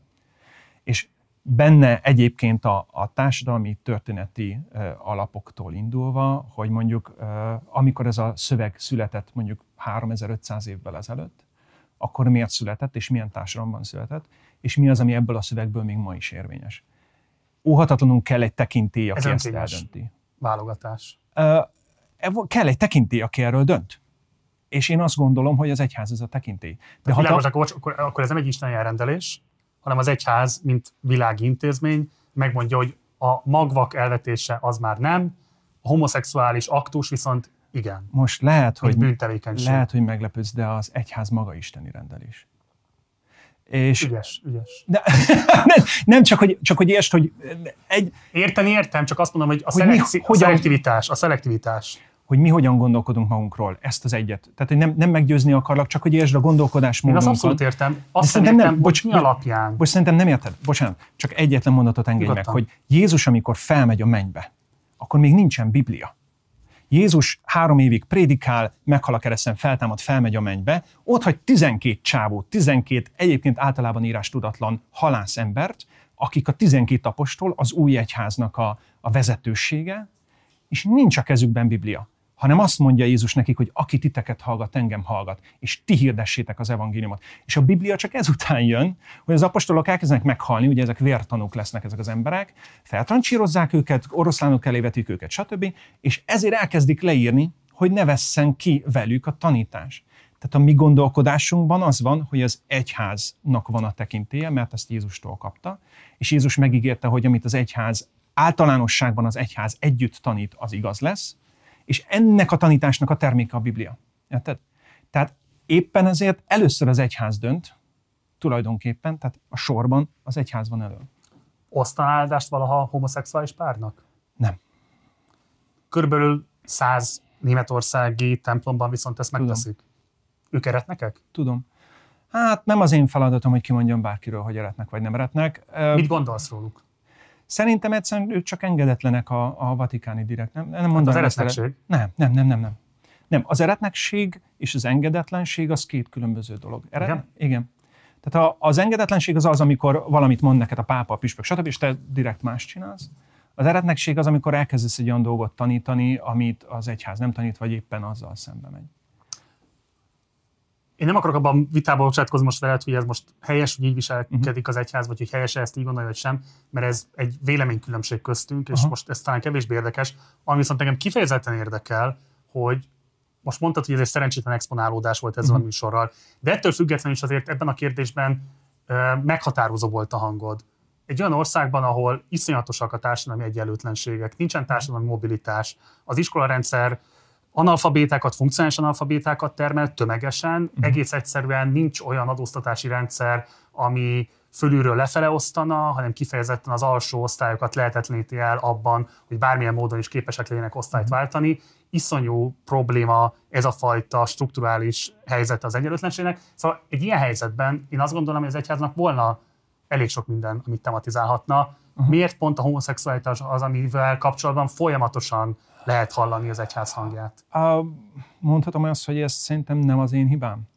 Tehát, hogy én beszélek a társadalmi problémákról is, prédikációban is, beszélek Papi Franco videókban is uh-huh. a társadalmi problémákról. Most bocsánat, a kutyát nem zavar. Senkit nem érdekel. De egy szót mondok, egy mondatot mondok a homoszexualitásról, és kommentelők, interjúkérések, cak, cak, cak. Mert, mert ez, ez az a téma, ami érdekli az embereket. De ezeket a helyzeteket kihasználtad arra, hogy akkor áttérítsd a témát, és beszélj például arról, tök fontosan a kérdésként, te Aha. például támogatnád a progresszív adóztatást? Ha elmondod, hogy mi az, akkor Azt, hogy a magasabb jövedelműek többet adózzanak, magasabb adókulcsal adózzanak, mint az Aha. alacsonyabb jövedelműek. ebben látok rációt. Igen. Ugye ti... Ezek szerint most nem így van. Nem. Az adórendszerben nem, vagy, adó van. nem vagyok otthon az adórendszerben, ezt, Aha. ezt el kell, hogy mondjam, tehát hogy ennyire én nem ástam bele magam a, a gazdaságpolitikába. Ugye a papotnak a bérezése az adómentes. Ö, félig meddig. Új, a mi bérezésünk úgy van, hogy ugye van egy persely bevétele a templomnak, és van egy könyvelő, aki abból bérszámfejti az összes alkalmazottnak meg a mi bérünket is. Tehát amit a hívek bedobálnak a perselybe, abból én egy meghatározott összeget kapok. Az világos, de adót és járulékot nem kell utána fizetned. A, azt hiszem, hogy személyi jövedelemadót azt hiszem, hogy nem, de például hogy hívják, ott fizetünk TB-t, nem tudom ezt Aha. most hogy hívják, de ezt a TB járulékot fizetünk, meg talán van még valami, de nem, nem tudom pontosan. Csak azért kérdezem ezt, mert Magyarországon... Nyugdíj, bocs, nyugdíjat, és nyugdíjat TB-t is. fizetünk, igen. Tehát Magyarországon jelenleg a minimálbér az nem adómentes. Aha, ezt nem tudtam. Hát én félig vagyok adómentes. De hogy, hogy amit, amit én kapok, az ugye adomány technikailag is, meg, meg lényegében is. Uh-huh. Hogy amit a hívek bedobálnak, én abból kapom. Tehát elvileg megtehetném azt is, hogy csak kiveszem, de nyilván nem így történik, mert a, izét, a TB-t, a, tehát az egészségügyi járulékot, meg a nyugdíjjárulékot, ezt befizetjük. Az egyház egy rendkívül fontos társadalomformáló erő abban a szempontból, hogy nagy szavatok van abban, hogy mire figyel oda mondjuk a közvélemény, miközben ugye a Pew Research alapján azt lehet látni, ilyen 17% a magyar társadalomnak aktív gyakorló katolikus. 17 százalék. Ez mikori felmérés? 18-as, jól mondom, igen. Hát szerintem 8-9 százalék. Az aktívakra mondom. Te azt mondod, hogy 8-9? Szerintem sokkal rosszabb Jó, a hát helyzet. akkor sokkal rosszabb a helyzet. Szerintem Jó, sokkal rosszabb a helyzet. Én elfogadom, nem fogok vitatkozni ezen. De hogy az állításom továbbra is az, hogy a társadalmi támogatottsága nem tűnik kifejezetten jelentősnek, a társadalmi hatása viszont jelentős az egyháznak, és ezt a hatást nem látom, hogy például azoknak az alapvető súlyos problémáknak a tematizálására használnátok, ami egyébként a tanítások alapján nekem laikusként úgy tűnik, hogy következne. Ö, Mi, mi a kérdés pontosan, hogy, hogy a püspöki kar beszéljen ezekről a problémákról, vagy megoldást javasoljon rá, vagy nem tudom, nem tudom hogy mire Ezek gondolsz. szimbolikus pontosan. ügyek, a homoszexualitás, Igen. a papinőtlenség, és így ilyesmi, igen. Viszont az, ami a Jézusi tanokból, én azt feltételezem, hogy nyugodtan uh-huh. cáfoljuk következik, az azt kívánná meg, hogy ti üssétek az asztalt, ahol éritek, hogy olyan adózás legyen, olyan újraelosztás legyen, olyan uh-huh. szociálpolitika legyen, és így tovább, amely megszünteti azokat a perverz újraelosztási helyzeteket, Aha. hogy ténylegesen a legszegényebbek finanszírozzák a magasabb jövedelműeknek az új házát, a medencefűtését, és így tovább. Jó, Marci, értem, és meg tudom érteni az elvárásodat. Az én részemet azt kérlek, hogy értsd meg, hogy, hogy én egy teológus vagyok. Tehát én azt se tudtam, hogy mi az, hogy progresszív adózás. Miért, miért kell, tehát hogyan tudnék én elkezdeni észt osztani. Valamennyire osztok észt, mert volt, hogy ilyenről prédikáltam, volt, hogy ilyenről csináltam videót, volt, hogy amikor megkérdeztek, akár most is beszélek erről, és igen, fontosnak tartom a szegények. Csak hogy hogy nem lenne, nem, hogy nem lenne hiteles, de hülyeségeket beszélnék, hogyha elkezdenék mondjuk egész adórendszerekről beszélni, hogy hogyan kéne ezt csinálni. Nektek bármilyen társadalomtudományos képzést biztosítottak a szemináriumok alatt? Semmit. Hát, vagy nem tudom, mire gondolsz a társadalomtudomány. Tehát, hogy volt egy fél év, ami arról szólt, hogy egyébként mondjuk hogyan bánjunk a szegényekkel, meg ilyesmi, tehát hogy a szegénység mint probléma, ilyesmi. De a szegénység, mint ilyen strukturális probléma, A struktúrális probléma nem. Sokkal inkább minket arra készítettek fel, hogy én ki fogok kerülni egy és ott mit kezdjük a szegényekkel. És én, én megmondom őszintén, az én szerepemet ebben látom. Tehát én oda kerültem Angyalföldre, az első dolgom az volt, hogy mit kezdünk a plébánia körül élő hajléktalanokkal. Uh-huh. És felállítottam rögtön egy ütőképes csapatot, 6-8 fiatal embert, akik havonta egyszer szerveznek a hajléktalanoknak közös kajálást, de úgy, hogy leülünk velük, tehát, hogy nem, nem ezért csak a jóosztás, hanem leülünk velük, beszélgetünk velük, stb. Bármikor, amikor bejönnek a plébániára, kapnak kaját, kapnak pokrócot, ha arra van szüksége, feltudjuk a telefonjukat, mert néha arra van szükségük, kiváltjuk a gyógyszeréket, mert arra van szükségük, és mentálhigiénis segítséget nyújtunk nekik, ha arra van szükségük. Tehát ez szerintem borzasztó fontos, és minden elismerést megérdemel. És ezek Én ezt tudom csinálni. És ezek szerintem a legjobb aspektusai az egyháznak, amikről egyébként lehet, hogy kevés szó esik, és fontos, hogy szó essen. De hogy nem az egyes hajléktalanok helyzetét kell csak megoldani, hanem a hajléktalanságot, mint problémát kellene felszámolni, és én nem hallottam, hogy a Magyar Egyház vezetői közül bárki valaha mondta volna azt, hogy a lakhatási válságban föl kell szólalnunk, a lakhatás alkotmányos alapjogként való védelmét biztosítanunk kellene. Tehát, hogy ilyesfajta politikai föllépés megtörtént volna a részletekről. Hát nem, tényleg nem tudok a püspökök nevében szólni. Tehát, hogy ők Most a saját nevedben szól. én, én lépjek föl így, hogy a, egyébként a hajléktalanságról pont beszéltem annó. Egy interjú. Támogatnád a lakhatásnak alapjogként való elismerését? Ez egy izgalmas kérdés. Most így első blikre mondom, hogy nem, nem tartom rossz ötletnek. Uh, a, viszont, viszont már most azt mondom, hogy nekem annyi tapasztalatom van, hogy azért én napi szinten foglalkozok hajléktalanokkal, és nem mindenki akar valahol lakni. Tehát nekünk konkrétan van a plébánien egy olyan hajléktalanunk, aki tök jól érzi magát a templom oldalában, ezerszer megoldottuk már neki az elhelyezést, van is egyébként egy háza vidéken, családja van, nem tudom micsoda, de ő itt szeretne lakni a templom oldalának, dőlve, stb. Én is végeztem utcai szociális munkát, meg végzek is bizonyos értelemben. Vannak ilyen egyedi esetek, de én most a Igen. strukturális helyzetről beszélek, hogy nyilvánvalóan az lenne kívánatos, hogy ez egy alkotmányosan védett alapjog legyen. Hát értem, csak hogy nem érzem ezt az én feladatomnak. Tehát, hogy De egyet miért? tudok, Tehát társadalomformál egyet tudok- erőként is tekintetek magatokra, és így is kommunikáltok. Én, mint társadalomformáló erő. Hát ne hülyeskedj, miről szól az evangelizáció? Hát, de, hát arról, hogy azok, akik ott vannak a plébánián, azoknak elmondjam, hogy hogyan kell keresztényként élni. És meg a akik megnézik a Papi Frankó videót. Hát igen.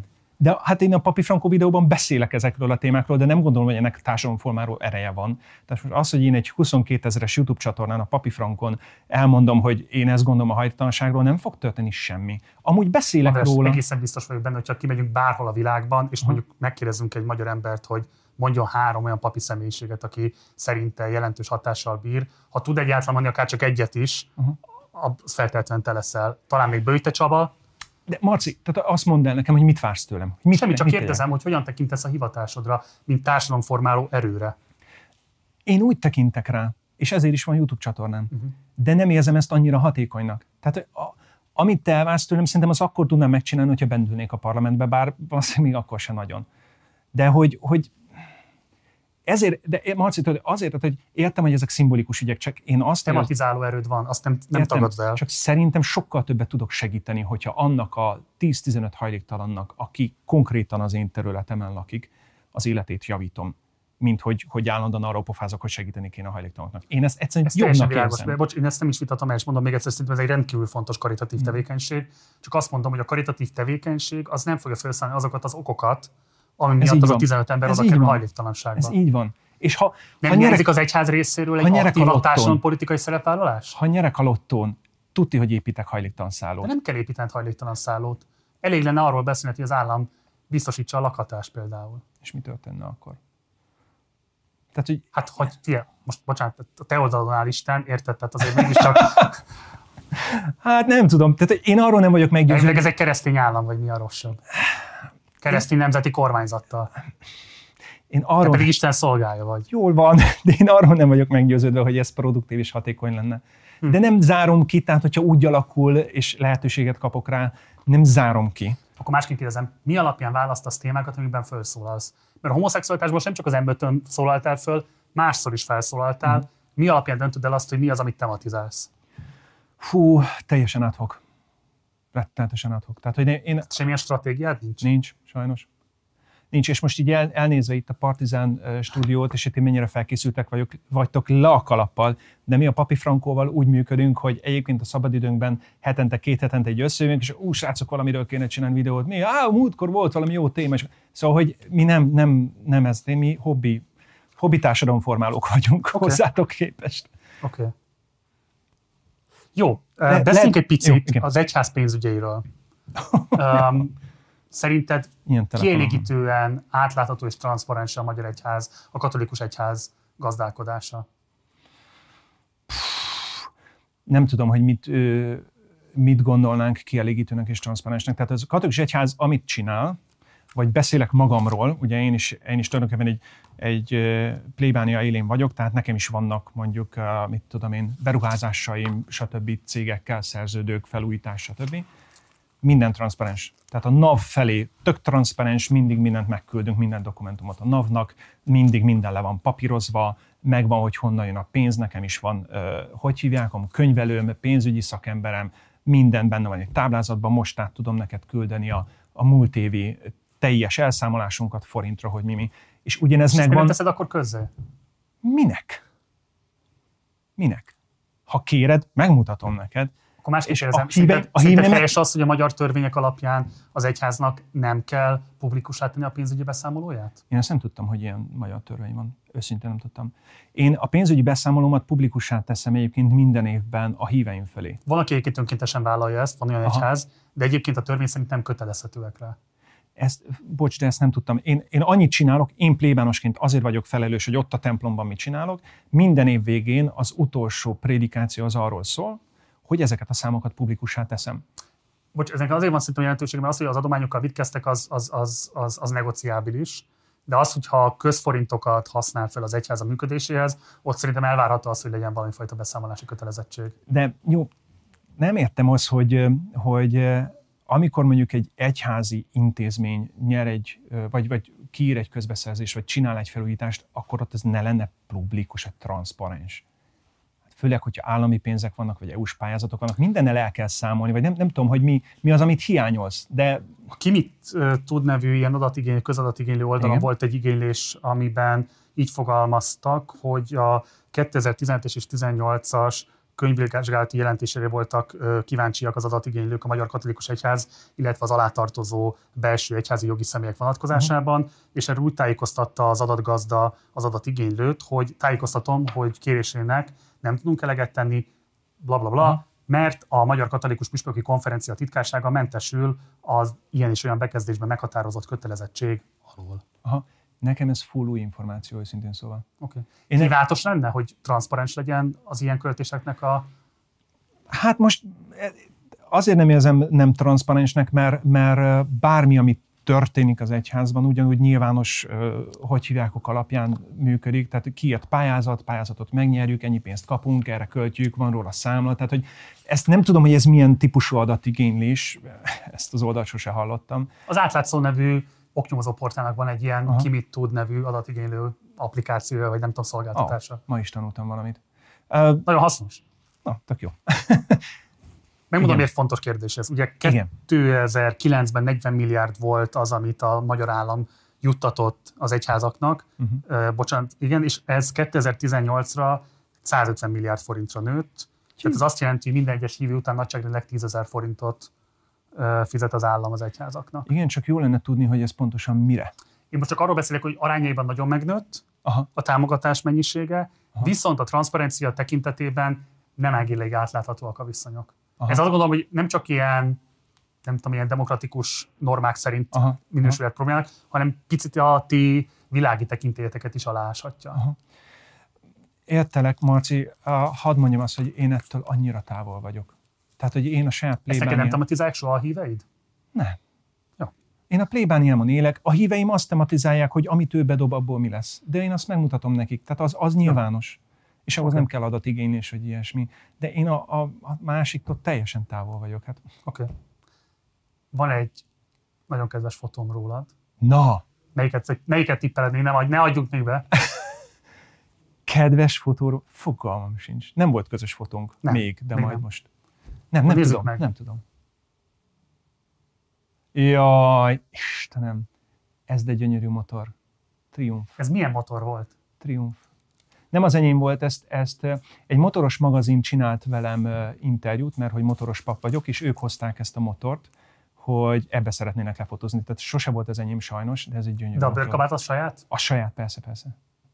András, azt mondd meg nekem, hogy egy férfi ember, aki egy ilyen nyilvánvalóan nagyon szexire beállított fotón szerepel. Kérjük meg vissza egy kicsit a képet. Hadd nézzem magamat. Igen. Szóval, hogy nyilvánvalóan tetszést kívánsz ezzel kiváltani, ami számomra valahol ellentmondásban áll azzal, hogy közben meg magadat a szexualitástól megtartod, vagy távol tartod. Szóval igazából, bocs, milyen hatást akarsz egy ilyen fotóval kiváltani, ez a kérdésem? Uh, nekem az egyik, de ez személyes személyes motiváció, de nekem az egyik személyes motivációm az, hogy engem rettenetesen zavarna, hogyha az, a, az lenne az általános vélekedés, hogy az megy el papnak, aki azért megy el papnak, mert, mert nem talált magának párt, mert annyira ronda, vagy annyira életképtelen, vagy nem tudom micsoda, nem talált magának párt, úgyhogy elmegy papnak, tehát ez a vigaszág, vagy nem tudom micsoda. Ezért nyilván olykor-olykor én azért erre rájátszok hogy, hogy élvezem azt, hogy mit tudom, motorozok, hogy vagány, bőrszerkó, nem tudom micsoda. Tehát, hogy van ebben egy ilyen mögöttes motiváció, hogy nehogy, és egyébként azért is edzek, hogy nem, nem akarok 40 évesen egy ilyen 150 kilós, elhanyagolt, nem tudom, csávó lenni. Tegnap is elmentem barber shopba, hogy ide úgy érkezzek, hogy nem ilyen izé, rumcászként bozontosan, mert én azt gondolom, a hogy... A kedvünkért elmentél direkt? A te kedvedért. Ezt vágjátok ki? Na, szóval... De hogy ez szerintem, font, szerintem fontos, és Abszolút. egyébként ez, ez abból is ered, hogy nyilván egyedül élsz papként, tehát hogy azért amikor az ember egyedül él, akkor nagyon nehéz motivációt találni a borotválkozásra. De szerintem fontos, hogy, hogy mégis legyél ápolt, legyél normális, nézzél ki jól. Ez szerintem azért egy izgalmas kérdés, mert tehát, figyelj András, nyilván tisztem hogy vele, hogy egy rendkívül jóképű pali vagy, Köszönöm szépen. szőke, kék szemű, atletikus testalkat, tehát hogy hogy mondjam, erre szokták azt mondani, hogy egy szexi csávó. Um, és hogy én azt látom, hogy te ezt nagyon tudatosan alkalmazod az, evangelizáció, az evangelizáló tevékenységedben. Tehát, hogy nagyon tudatosan élsz azokkal a külsődleges eszközökkel, amik tudod, hogy segítik azt, hogy hatni tudj a hallgatóságodra. Igen. de tudatosan csinálom, mert a kommunikációnak ez a lényege. Tehát, hogyha egy üzenetet át akarsz adni, akkor fontos az is, hogy ki adja át az üzenetet. Hogy az, aki átadja, az hiteles-e. Ez mennyiben annak a beismerése, hogy egyébként a tanokkal, a keresztényi tanokkal önmagában nem biztos, hogy tudnál akkora érvényt szerezni a személyednek és a, ezeknek a tanoknak, mint így egy kicsit ilyen felpimpelve, megszexisítve. Megszexisítve, ez, ez nagyon jó. Um, Marci, így működik a kommunikáció. Én kommunikációt végeztem. Így működik a kommunikáció, hogy egész egyszerűen a, az üzenetet be kell csomagolni. Tehát egy, egy, egy Coca-Cola, mindig szegény Coca-Colát mondom, de, de, de bármelyik cég, ha át akarja adni az üzenetét, akkor azt úgy csomagolja be, hogy az fogyasztható legyen. Én ezért alkalmazok például humort a prédikációban. Uh-huh. Hogy, hogy egyszerűen a humor segíti azt, hogy a hallgatóság érzelmileg tudjon kapcsolódni ahhoz, amit mondani akarok. Tehát, hogy ez egy eszköz arra, hogy, hogy amit mondok, az, az eljusson. Ha én most itt ülnék ilyen 150 kilósan csapzott hajjal, három napja nem fürödtem így, és akkor azt mondanám, hogy egyébként tartsátok meg a házasságig a szüzességet, akkor nyilván azt mondaná minden néző, hogy hát te babám, te tartsd meg, mert az nagyon gáz, amit te művelsz. De, de hogyha meg ideülök, és azt mondom, hogy egyébként szerintem ez jó dolog, akkor annak azért van, van hatása. Ez kommunikáció. Tehát a krisztusi tanok célba juttatásához nagyjából pont ugyanazokat az elveket kell követned, mint amit a Coca-Cola marketing menedzserei. Mondom én. És e, e, itt jutunk vissza oda, ahonnan indultunk, hogy a fogyasztói társadalom ránk is hatással van. Ezt akarom kérdezni, hogy igazából ez borzasztó izgalmas, hogy van egy uh, szocialista forradalmár Jézus Krisztus, Aha. akit 2021-ben a kapitalista működés logikája felől próbálsz minél szélesebb körben fogyaszthatóvá tenni. A, bocs, javítanálak. Szerintem itt nem a szocialista kapitalista az izgalmas, hanem hogy az adott társadalom, ami most jelenleg egy fogyasztói társadalom, az adott társadalmi struktúra és a társadalmi logikákat felhasználjuk-e. Jézus pontosan ezt csinálta. Mert amikor lejött, amikor, amikor megtestesült, megszületett, eh, akkor az adott társadalmi rétegződést elfogadta. Akkoriban az volt a szokás, hogy aki valamit el akar érni, az eh, vándortanító legyen. Gyűjtsön maga köré tanítványokat, menjen városról városra, és tanítson. És Jézus beleállt ebbe, mert akkoriban ez volt a kommunikációs stratégia. Uh-huh. Mi ugyanezt csináljuk. Csak én most már YouTube-on, mert ma ez a kommunikációs stratégia, hogy YouTube, indíts YouTube csatornát, és így jutsz el az emberekhez. Te is ezt csinálod, én is ezt csinálom, mert így tudjuk eljutatni. Csak mögöttem nem áll egy olyan tudás, ami ugye mégiscsak az lenne a lényege, hogy az emberi egyenlőséget, vagy annak az eszmének a megvalósulásáért küzd, uh-huh. mint ahogy azt Jézus Krisztus tanította, és én sokszor azt látom, hogy, hogy sokkal fontosabbá válik a külcsíne annak, amit csinálsz, mint az a tartalom, amit esetlegesen képviselned kellene. Ezt az én, én munkámban látod? Kérdezem, hogy ezzel te küzdesz bármilyen formában. Ha, ha ez benyomásod rólam, akkor az azt jelenti, hogy ez egy komoly kritika, amit komolyan kell vennem, mert nem ez a szándékom. De Te... azok az egyházi vezetők, akik adott esetben kritikusan viszonyulnak hozzád, ők nem ugyanezt szokták problematizálni? Nem feltétlenül nem feltétlenül mindenkinek más a baja velem. Leginkább Kaptál néha elismerést is azért? Persze, persze, persze. Tehát, hogy vannak, akik azt mondják, hogy ú, András csináld, de sokaknak én túl sok vagyok, tehát túl nagy az arcom, és ezt is el tudom fogadni, hogy, hogy én azért túlzottan exponálom magam sok szempontból. Uh-huh. És arra is próbálok figyelni, hogy ne, ne vállaljak el minden felkérést, minden interjút, ne, ne én legyek az, aki minden kérdésben osztja az észt, mert az sem jó. Én sem értek mindenhez. Nem fogunk részletekben menni, belemenni most abba a vitába, ami Perintfal Rita, Rita és oh. közted alakult ki, de megígérem, hogy most vége az évadnak, de az új évadban szívesen szervezünk egy ilyen vitát köztetek. Most csak annyit szeretnék kérni, hogy az az áldozat, aki a nyilvánosság előtt először a Partizánban szólalt meg, Attila. Attilának a történetéből, vagy az interjújából pontosabban, nézzük meg egy rövid részletet, és aztán szeretném, hogy reagálnál rá. Ja. Uh, tehát visszatérve 2015-re, én ugyanabba a hivatalba sétáltam fel, amiben 2003 nyarán, és ugyanabban az, irad, ugyanabba az irodába mentem be, mint 2003-ba, csak az a különbség a kettő dátum között, hogy most nem egy pap fogadott engem abban az irodában, hanem kettő. Illetve mi nagy különbség az is, hogy engem 2003-ban nem jegyzőkönyvesztettek. Én, ha jól tudom, 2003-ban nem készül jegyzőkönyv arról, hogy én bejelentést tettem. Sőt, későbbi megnyilatkozásokból kiindulva a főegyházmegy azt állította, hogy nincs is nyoma annak, hogy én ott voltam 2003-ban. Udvardi György azt mondta, azt állítja, hogy én nem is 2003-ban voltam ott, hanem 2005-2006 körül, Illetve amikor én ott voltam, én nem állítottam olyan dolgokat, amik miatt mondjuk neki vizsgálatot kellett volna indítania, én csak azt mondtam, hogy, a, hogy az atya a pólóm alá nyúlt. És hogy én nem mondtam semmi többet.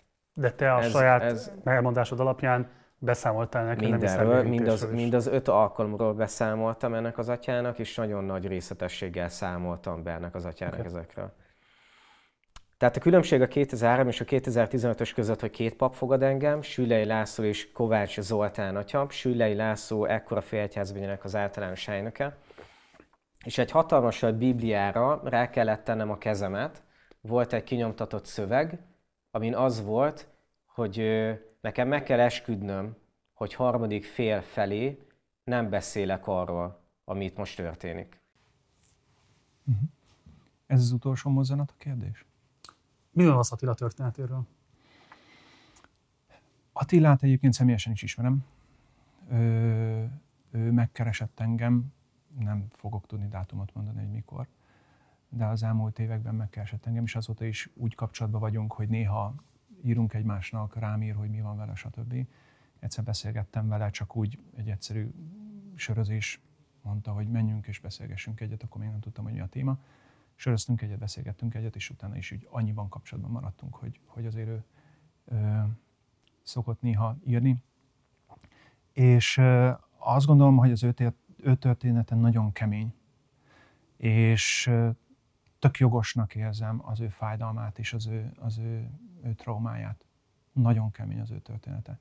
És egyébként, ahogy a Biboros úr is az egyik interjúban utalt rá, hogy sok szempontból hálásak lehetünk Attilának, mert, mert például ami az illető pappal kapcsolatban eljárás elindult, ez végül is alapvetően neki köszönhető. Ő volt az, aki kimert állni, ugye, aki abúzust szenvedett el, az tudja, hogy irgalmatlan nehéz ezt elmondani. Nagyon nehéz. És Attilának volt ez a bátorsága, hogy, hogy igenis visszament, és, és ütötte a vasat, és, és mondta, és stb. És többek között ennek a, ennek a kitartásának köszönhető, hogy végül is eljárás indult, és végül is az az atya már fel van függesztve egyébként már hat éve. Tehát ez, ez, erre az ügyre már pont került. Világi eljárás is indult egyébként ebben, a, ebben az ügyben. Annak én úgy tudom, hogy végül is nem lett vádemelés a vége, mert hogy azok az ügyek akkoriban már elévültek. Talán most már nem évülnek el ezek az ügyek, de akkoriban még, még volt ez az elévülés. Uh, úgyhogy végül is szabadlábon van az atya, mert az egyháznak nincsen, nincsen börtöne és nincsen rendőrsége de... De már nem, nem atya. De már nem atya. Semmilyen szinten nem atya. Mit gondolsz arról az eskütételi kötelezettségről, amire ott ezek az egyházi személyek Attilát kényszerítették? Nem tudom, hogy, nem tudom, hogy ez az eskütétel ez magára az eljárásra vonatkozik-e, vagy arra, hogy ő mondjuk nem jöhet el hozzád a partizánba. Tehát, hogy soha életemben nem, nem, nem, nem tudom, mi az esküszövege. Tudod? Tehát, hogy nézzük meg az esküszövegét, hogy pontosan mi van. De tisztességes dolog egy áldozatot, amikor azért jön, hogy védelmet és szolidaritást nyerjen, egy ilyen kötelezettséggel terhelni? A, a kérdésem az az, és ezt nem tudom, hogy ugye még egy nyomozásban is ott van, hogy, hogy addig nem nyilatkozunk, ameddig a nyomozás le nem zárul. Ez az eskü mire vonatkozik? Arra vonatkozik, hogy ő soha senkinek nem beszélhet erről, mert hogy kvázi védjük az egyháznak a nimiszát, renoméját, vagy pedig arra vonatkozik, hogy az eljárás miatt ő, ő ne beszéljen még erről. Nem tudom, hogy mire vonatkozik. Ha az előbbi, akkor azt szerinted is tisztességtelen? Persze. Persze, csak nem vagyok meggyőződve arról, hogy ez amiatt van. Okay. Tehát itt látni kéne az esküszövegét, meg szóval érted. Nem tartozna az egyház egy személyre szabad bocsánatkéréssel Attila felé? Én úgy tudom, hogy de ebben nem vagyok biztos, ezt majd Attila úgyis ezután az interjú után rám fog írni és ki fog javítani, de én úgy tudom, hogy, hogy tőle kértek bocsánatot. Snell György atya is kért bocsánatot, Amennyire én tudom, Sülé atya, Udvardi atya is kért tőle bocsánatot. Nyilván nem a sajton keresztül, vagy nem, nem úgy, hanem gondolom személyesen, vagy nem tudom is, de és ne felejtsük el, hogy a püspöki kar is azóta már két nyilvános és nyilván általános bocsánatkérést közzétett. Általános igen, de egy személyre szabott nem járna Attilának szerinted? A püspöki kartól? Vagy akár Erdő Pétertől? Már így a sajton keresztül? Hát nem tudom. Szükséges ez szerinted? Én sokkal inkább, nem tudom, tehát sokkal inkább azt gondolom, hogy hogy neki igazából két dologra volt szüksége, ahogy én látom ezt a történetet, tehát én is kívülről látom. Az egyik az az, hogy, hogy legyen valami eljárás az ügyből, és történjen valami, ez megtörtént. Legyen az áldozatoktól egy, egy általános bocsánatkérés, ez két alkalommal megtörtént. és hogy őtől is kérjenek bocsánatot. Ezt remélem, hogy megtörtént, nem tudom pontosan. Én úgy emlékszem, hogy mintha azt mesélte volna, hogy azért és uh, talán az még a sajtóban is, meg, sajtóban is megjelent, hogy ő és Nel György jóba van, és Nel György tőle bocsánatot kért, már egyébként 2006-ban, vagy 2007-ben, amikor uh-huh. ő visszament hozzá. Akkor már megtörtént a bocsánatkérés. Mit gondolsz arról, hogy most hosszan beszéltünk az előző blogban, hogy milyen társadalompolitikai ereje lehetne, vagy társadalompolitika formáló ereje lehetne az egyháznak, és azt mondtad, hogy neked ebben ilyen különösebb tudásod nincs. De ugye azért ezzel párhuzamosan azt lehet látni 2010 óta, hogy az egyháznak például a gyermekvédelmi intézményrendszerben a súlya rendkívül megnövekedett, most már több mint 60%-a ezeknek a ez, ez különböző... Ez gyermekvédelmi intézményrendszer volt? Hogy? Mire gondolsz pontosan? Árvaház, bármi más, ami kifejezetten azzal Aha. foglalkozik, hogy hogy gyermekeknek a védelmét biztosítsa, vagy a felnövekedésükben segítse őket. Tehát, hogy itt ezek az intézményekben lévő gyerekek 60%-a most már egyházi fenntartású intézményhez tartozik. Uh-huh. De ugye az iskolákban is azt lehet látni, és pontosan akarom mondani ezt a különbségtételt, hogy ma már minden harmadik, negyedik gimnazista egyházi iskolába jár, uh-huh. és az egyházi iskolákba járó diákok után 200 ezer forint működési költségekre fordítható támogatás jut, uh-huh. míg a világiskolákban ez mindössze 55 ezer forint. Tehát látszik, hogy a magyar állam jelenleg rendkívüli módon privilegizálja az egyházi intézményeket, úgy a gyermekvédelemben, mint az oktatásban. Tehát, ha nem is vállal nyíltan társadalomformáló, vagy társadalompolitika formáló szerepet az egyház, ez akkor is megtörténik, hiszen rendkívül kiterjedt módon van jelen uh-huh. ezekben a rendkívül fontos társadalmi alrendszerekben. Az az érdekes, hogy, hogy én magam és ez személyes véleményem, én magam nem vagyok meggyőződve arról, hogy a, a közoktatásban való egyházi részvétel az mindenestől jó. Miért nem? De ez a személyes véleményem, ezt okay, szeretném hangsúlyozni. Én azt látom, én magam is egyházi iskolában végeztem, amely egyébként tök jó volt, semmi bajom nem volt vele, sőt jól éreztem magam, ráadásul én választottam. De azt látom, hogy ezek az iskolák igazából a hitre nevelés szempontjából nem annyira hatékonyak, mint amennyire szeretnénk, hogy hatékonyak lennének. Tehát, hogy az a kép, ami él bennünk, hogy majd átvesszük ezeket az iskolákat, és akkor csupa jó, jól nevelt katolikus nebuló jön ki, szerintem ez a kép, ez, ez hamis. Uh-huh. És én személyesen azt érzem, hogy kicsit több energiát belefetszülünk ebbe, mint amennyi, uh, hogy hívják, eredmény jön ki belőle. Uh-huh. Um, emellett én azt gondolom, hogy jogos az egyház részéről azt gondolni, hogy hát azért mégis hiszen a mi üzenetünk az társadalomformáló üzenet, hogy valahogy jelen szeretnénk lenni. És talán jogos azt mondani, hogy ha erre most van lehetőség, máskor nem volt, mondjuk a 70-es években nem volt erre lehetőség, sőt, 48-ban volt azt hiszem, hogy megtiltották az iskolai hitoktatást, akkoriban egyébként az én anyai ágon egyik rokonom, aki akkor kisgazda képviselő volt 45-ben, őt azért csukták le 48-ban, és egészen 56-ig volt börtönben, mert ő nem szavazta meg a, az iskolai hitoktatás beszüntetését. És, és aztán 56-ban kiszabadult a forradalom folytán, és, és kiment Amerikába, és ott is halt meg. Tehát a magyar társadalomban évszázad, évszázadokig, szóval, hogy a 20. század elején jelen volt az egyházi hitoktatás. Most ez egy újabb kérdés, és szerintem egy izgalmas kérdés az, hogy, hogy a jelenlegi társadalomban ez produktív-e?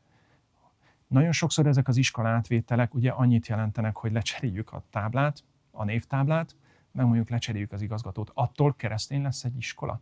hogy egy személy és egy névtábla lecserélődik? Nem tudom. Nem, de jobban dotált lesz, és ez nyilván egy nagyon fontos jobban szempont. Jobban Jobban dotált, magasabb szubvencióban részesített. Ja, ja, ja, ja. És ez? Nem fejezted be. Hát nyilván ez áll mögötte leginkább, tehát emiatt ad át nagyon sok intézményt egyébként az egyháznak a, az állam. Nem, nem tudom, hogy tehát itt fontos a kérdés, hogy melyik... Bocs, ott valami bögrét akarnak neked átadni? Igen. Köszi. Köszönöm, köszönöm. Szóval tehát csak ez a kérdésem, hogy szerinted helyén való ez? Én nem kétlem, hogy van szerepe az egyházi iskoláknak a magyar oktatási rendszerben, ez szerintem teljesen uh-huh. nyilvánvaló, de jogosult-e az a többlet támogatás, mondom, a négyszerese a fejkvótának, amit egy állami világintézmény kap meg uh-huh. ugyanazért a gyerekért? Marci, hogyan, hogyan tudnék én véleményt mondani egy olyan politikai döntésről, amit politikusok hoznak parlamentbe? Hát fogalmam sincs. Hát erről van állampolgári véleményet felteszem. hát igen, de hogyha erről véleményt mondok, akkor, akkor, akkor először is... a papi Nem, nem, nem. Akkor először is feltételeznem kell azt, hogy azok a számok, amiket te felolvastál, azok, azok validak. De mivel a validak, akkor van ezzel neked morálisan problémád? Ha validak, akkor azt gondolnám, hogy egy, egy államnak törekednie kell arra, hogy egyenlő támogatást nyújtson mindenkinek. Oké. Okay. Okay. Jó. Um, van egy pécsi kollégád. Pécsi? Igen. Igen. Aki a 2010-es évek elején híresült el egy videóval szintén. Csepeti. Uh-huh. Uh, ami után őt komolyan szankcionálták. Nézzük hogy pontosan miről beszélt abban a videóban. Okay. Tisztelettel kérdezem Orbán Viktor miniszterelnök urat, hogy kicsoda Habony Árpád. Ezt a kérdést önnek már sokan föltötték. Nem tudom, hogy ön személyesen nekem el fogja ezt mondani, vagy tanácsadói útján nekem meg fogja üzenni Csepéter Mihály római katolikus papnak, hogy kicsoda ön szerint Habony Árpád. Valamiért én úgy sejtem, hogy az ön barátja Habony Árpád, tehát ha én szeretném megtudni, hogy kicsoda Habony Árpád, akkor az előbb említett háromféle forrásból most én szeretnék arra hagyatkozni, hogy Habony Árpádnak egy barátja, mégpedig a magyar miniszterelnök Orbán Viktor mondja el nekem azt, hogy kicsoda Habony Árpád. Körülményesen van megfogalmazva. Ezt, ez, ezt igen. a videót szétszettük a papi Facebook csoportban egyébként, ahogy a technika miatt. Tehát amikor valaki kirak egy, egy kamerát, ugye, és 15 percen keresztül ugyanazt a kérdést ismételgeti, akkor azért ez nem egy technikai uh, csoda, de értem. Retorikailag nem túl kidolgozott, igen. igen. igen. De ettől még szerinted ez összeegyeztetetlen ez a fajta véleménynyilvánítás a papi hivatásra Magyarországon? Nézd, nyilván nekem teszed fel a kérdés, és nyilván mindketten ismerjük az én előéletemet. A, ebben a kérdésben az én véleményem az utóbbi időben változott, és azt is megmondom, hogy miért. Nem pénz és nem fenyegetés hatására. Tehát, hogy, hanem átéltem azt nem egyszer, nem kétszer, azt a pillanatot, amikor mondjuk bent ülök egy gyóntatószékben, vagy, vagy bent ülök a plébánián, és, és bejön valaki, és konkrétan elsírja magát és azt mondja, hogy, hogy neki annyira nehéz, hogy engem nagyon szeret, de közben én tegnap a tévében, tegnap előtt az újságban azt mondtam, hogy amivel az ő politikai meggyőződését nagyon mélyen megsértettem, és utána kiállok elé vasárnap, és akkor elmondom a prédikációmat, és ez neki nehéz. És ez nem, nekem, nekem azért volt ez egy megérintett pillanat, nem is egy ilyen volt, számtalan, mert én azt értettem meg, hogy itt nem arról van szó, hogy ő politikai vitában van velem, és akkor vitatkozzunk, hanem itt arról van szó, hogy ő nem tudja összekapcsolni azt, hogy ő szeret egy papot, és egy pap ennyire mást gondol a politikáról, és, ez, és hogy ő ezért haragszik rám, de közben nem akar haragudni rám, és ez neki egy nagyon komoly belső konfliktust okoz. Tehát például a múltkor, amikor tartottam ezt az ifjúsági lelki gyakorlatot, és a, a második nap végén idő, odajött hozzám az egyik fiatal, ő is elsírta magát, és azt mondta, hogy irgalmatlan jó volt ez a két nap, és nagyon hálás nekem, és élete legjobb lelki gyakorlata volt. És szeretne bocsánatot kérni tőlem, mert az ő apukája úgy engedte el erre a lelki gyakorlatra, hogy előtte fél napon keresztül tolta neki, hogy a hodász egy, egy liberális, a hodász egy özé, és a hodász egy mekkora egy szemétláda, mert politikai nyilatkozatok, és hogy, és hogy neki ez egy baromi nehéz volt, hogy itt van, jól érzi magát, jól jól működik a dolog, vagy a kémia köztünk, vagy nem tudom is oda, és közben meg tudja, hogy hazamegy, és az apukájának nem tudja elmondani. És én arra jöttem rá, hogy, hogy nem azért, mert hogy itt valaki kormánykritikus, vagy beáll témák mögé, vagy ilyesmi, hanem azért, mert én kiállok vasárnaponként a, a templomba, és ott előttem ülnek azok, akik ide szavaznak, meg oda szavaznak, meg, meg nem érdekli őket a politika, meg nagyon is mélyen benne vannak a politikában, vagy akár politikusok, és hogy nekem egy univerzális üzenetet kell látodnom, hogy ti mindannyian, akik itt ültök, meg vagytok hívva az üdvösségre. De bocsáss meg, te amikor úgynevezett politikai kijelentéseket teszel, te szintén ezt a katolikus tanítások talajáról teszed meg, azokat az elveket kéred számon a politikában, amelyeknek egyébként te a szolgálatában állsz. Tehát, hogyha valaki egy ilyen konfliktusban szenved, hogy ő azt érzékeli, hogy te valamilyen módon elárulnád a hitet, akkor valójában arról van szó, hogy ő nem képes elfogadni, hogy a választott hite és a neki szimpatikus politikai erő hát nem föltétlenül tud megegyezésben állni egymással. Ezt értem, és ezért is csináltam, amit csináltam. De utólag azt látom, hogy igazából nem érte meg. Mert milyen, milyen hatása volt? Az volt a hatása, hogy mondjuk így körbehordoztak engem bizonyos médiumok, eh, hogy, hogy végre egy pap aki, és közben meg a saját híveimnek olyan belső konfliktust okoztam, amit nem vagyok benne biztos, hogy ezt az árat megéri. Többen idegenedtek el tőled, mint amennyi új hívet szereztél magadnak? Hát nincsenek statisztikáim. De mit érzékelsz? De azt érzem, hogy igen. Igen? Igen, de nem is ez a szempont, hogy, hogy hányan új hívő vagy nem új hívő, hanem inkább az a szempont, hogy, hogy fölöslegesen nem akarok megbántani embereket. Tehát, hogy mai napig van egyébként olyan, hogy mondjuk egy prédikációban egy társadalmi kérdésről mondok valamit, de nagyon óvatosan vigyázok arra, hogy ez ne legyen aktuál politika, mert egyszerűen Magyarországon az a baj, hogy az aktuál politika az érzelmi kérdésé vált. Nekem az volt az illúzióm, hogy képesek vagyunk, akár ellentétes oldalon álló, vagy ellentétes politikai szimpátiá, szimpátiával rendelkező emberek, képesek vagyunk normálisan beszélni. Nem vagyunk képesek. És ma eljutottam arra, hogy számomra nem az lesz a legfontosabb küldetés, vagy legfontosabb feladat, hogy, hogy, hogy kritizáljak bármilyen politikai irányt hanem az, hogy újra elvezessem ezt az országot a párbeszéd képességére. Tehát ha most megkérdezel, hogy most mit tartok fontosnak, akkor az, az, a, az a célom mondjuk az elkövetkező egy évben, hogy újra megtanuljunk beszélgetni, párbeszédbe lenni, megérteni a másikat, meghallgatni akkor is, hogyha nem értek vele egyet. De általánosabban szerintem mi a fontosabb az, hogy a Krisztusi tanokat érvényesítsd a világban, és akár vállalod is a konfliktust azokkal szemben, akikről azt feltételezett, hogy szembe mennek vele, sőt sértik azt, vagy pedig azt, hogy ezekkel az emberekkel is párbeszédbe kerülj. Ez is Krisztusi tan. Hogy meghallgatlak, még akkor is, hogyha nem értek veled egyet. Uh-huh. De elfogadom, hogy te így gondolod. És szerintem ez fontosabb. Ez az első lépés. És ha megtanulunk párbeszédbe lenni, majd akkor lehet politikailag. Szóval, hogy ha megkérdezem mondjuk az unokatesóimat, akik Ausztriában élnek, ők nem értik, hogy mi van Magyarországon. Náluk az van, hogy te az egyik pártra szavazol, te a másik pártra szavazol, megiszunk egy sört, elmondod, hogy miért, és jól van. De Magyarországon nem ilyen van. Nem, nem, bocsánat, nem ez, az, nem ez a helyzet. Nem, amint kimondasz valamit, hogy te egy törvénytervezettel egyetértesz, vagy nem értesz egyet, rögtön pss, kategória, szekértáborok, fakkokba kerülünk, stb. És ha van valami, ami szerintem mindennél fontosabb, az az, hogy újra egyesíteni a nemzetet. Néhány nappal ezelőtt a Papi Franco Insta oldalra kitettem egy mémet ezzel kapcsolatban, hogy, hogy 101 évvel ezelőtt Trianon volt, és ott a politika meg a határok szétszakítottak minket. De ma, 2021-ben ugyanez a trianon fenyeget, csak most már országon belül. Mert hogy képtelenek vagyunk megérteni egymást, képtelenek vagyunk párbeszédbe lenni egymással, és ez szerintem tragédia. Mit gondolsz a paptársaddal szembeni szankciókról, amelyeket ezért a videóért el kellett szenvednie? Uh, azt kell, hogy tud Marci, nyilván nem mondhatok most mindent el, de azt kell, hogy tud, hogy ez a ügy, ez ennél sokkal bonyolultabb. Tehát itt nem annyi történt, hogy ő feltett egy rosszul megfogalmazott videót, és utána felfüggesztették. Ez az ügy, ez sokkal sokrétűbb.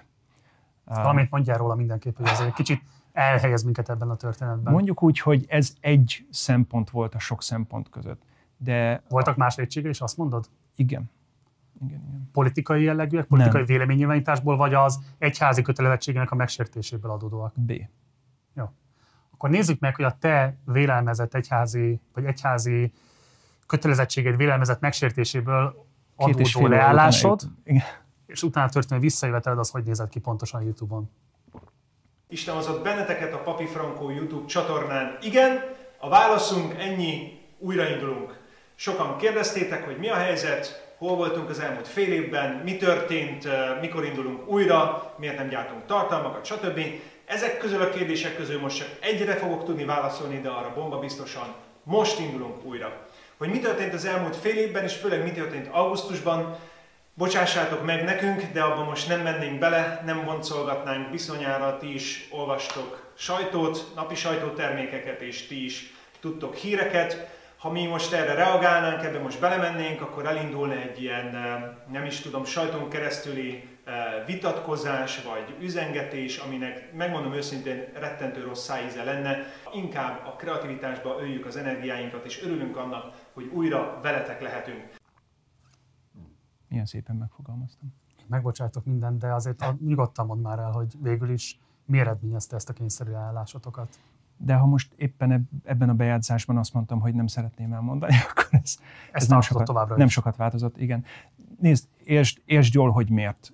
Semmi nagy titok nincs benne. De nyilván mondjuk egy belső céges ügyet nem, nem a sajtó az a fórum, ahol megbeszélünk. Tehát a Bíboros úrral azóta is több ízben beszéltem, egyébként a vele való kapcsolatom abszolút jó, baráti kapcsolatban vagyunk. Nyilván voltak köztünk surlódások, nézetkülönbségek, de hát a jó ég áldjon meg mindenkit, felnőtt emberek vagyunk, tehát az lenne a furcsa, hogyha nem lenne. És nyilván tudtunk erre pontot tenni, meg tudtuk oldani, családon belül, vagy hogy mondjam. Nem vagyok benne biztos, hogy reális elvárás az, hogy mindig mindent elmondjunk a nagy sajtóban is. Oké, okay, akkor csak egyetlen kérdést engedj meg. Uh-huh. Ez egy edukációs helyzet volt, és te ebből megtanultad a leckédet? Hogy érted azt, hogy edukációs helyzet? A leállásod, a kényszerpihenőd, és aztán az újraindulásod. Jó, csak a, a szót, hogy edukációs, tehát hogy pedagógiai jellegű, vagy, vagy mire gondolsz? Akár, igen. Nem. Nem. Szóval, hogy, hogy nem, nem egy ilyen, vagy ne, nem tudom, ha jól értem a szót, hogy edukáció, akkor nem, nem erről van szó. Tehát nem egy kényszerpihenőre küldtek ilyen értelemben a fejebb valóit, hogy nem. gondolkodja az élet dolgain, gondolkodja a hittel való kapcsolatodon, aztán, hogyha sikerült ebben valamilyen álláspontra helyezkedni, akkor beszélhetünk róla, hogy hogyan folytasd. Nem, de ez a, ez a fél éves pihenő, ez például nagyon sokat segített nekem abban, hogy én előtte azért már elkezdtem belepörögni abba a szerepbe egyébként, amit, amit számon is kérsz rajtam, hogy, hogy elmenni a tüntetésre, megszólalni nagyon konkrét ügyekben egyre, és egy picit, ha őszinte vagyok magammal, akkor azt is kell, hogy mondjam, hogy nyilván élveztem a média figyelmet is, de ez egy veszélyes spirál és egyszerűen fel kellett tennem a kérdést magamnak, hogy ez hova fog vezetni. Tehát nem jó az, hogyha én ilyen magányos harcosként így egyedül kiállok, és akkor én leszek mondjuk a, a baloldali médiának a, nem tudom, az üdvöskéje, vagy ilyesmi. Ez nem egy jó irány. Tehát, hogy most bocsánat, de nem akarok perintfalvirita lenni, mert nem tartom jónak. Oké, okay. egy kérdést engedj még meg. Az, hogy újraindulhatott a Papi Franco YouTube csatornája, az az egyház részéről annak a belátása, hogy ez egy rendkívül fontos evangelizációs lehetőség, uh-huh. vagy annak a beismerése, hogy ha nem folytatod ezt a tevékenységet, akkor el fog veszteni az egyház? Ö, á, tehát hogy, hogy, hogy az egyház abszolút látja, vagy a vezetőség abszolút látja, hogy ez mennyire fontos. Tehát, hogy a fiatalok most már, most már a Youtube-on élnek, és hogy ez fontos. Uh-huh. Igen. Miért vagy az egyetlen papa, aki ilyen értelemben vlogol, ne, nem az egyetlen vagyok, azért azt, azt szeretném javítani. Nem vagyunk sokan, de nem vagyok Hányan az egyetlen. összesen? Hát én most ilyen három-négyet mondanék. A 2000-ből. Hát, egy 2001 házi szemét. Igen, igen. Ez nekem is egyébként probléma, és én megmondom őszintén úgy tekintek a Papi Frankóra, mint egy brandre, és szeretném, hogy ezt a brandet valaki átvenné tőlem. Tehát nem akarok 80 éves koromig YouTube-on kamera előtt vicceskedni, mert nem tartom jónak. Ehhez a katolikus egyház bármilyen segítséget nyújt neked? Tehát akár nem tudom, eszközvásárlás, YouTube hirdetési pénz, bármilyen más formában, az, hogy ez minél hatékonyabb evangelizációs eszköz legyen? De ennyire nem látnak benne potenciált? Hát szerintem, tehát egy nézd, az előjáróink, az előjáróink számára, tehát tényleg én nagyon sok, sokakkal beszélgettek abból a korosztályból. Ugye ők olyan 60-70 éves korosztály körülbelül. És számukra a sajtó az a nyomtatott sajtó. Tehát amikor én 2006-7-ben ugye kispap voltam, és megkerestek az előjárók, hogy már akkor én izgága voltam, hogy kéne akkor nyomni egy kicsit ezt a hivatás dolgot, hogy tegyünk közé hivatás hirdetést, hogy a fiatalok jöjjenek papnak, akkor az volt a nagy ötlet, hogy András, akkor téged bízunk meg, tök jó, csinálj egy hirdetést, és jelentesd meg az új emberben. Megvan ez az újság?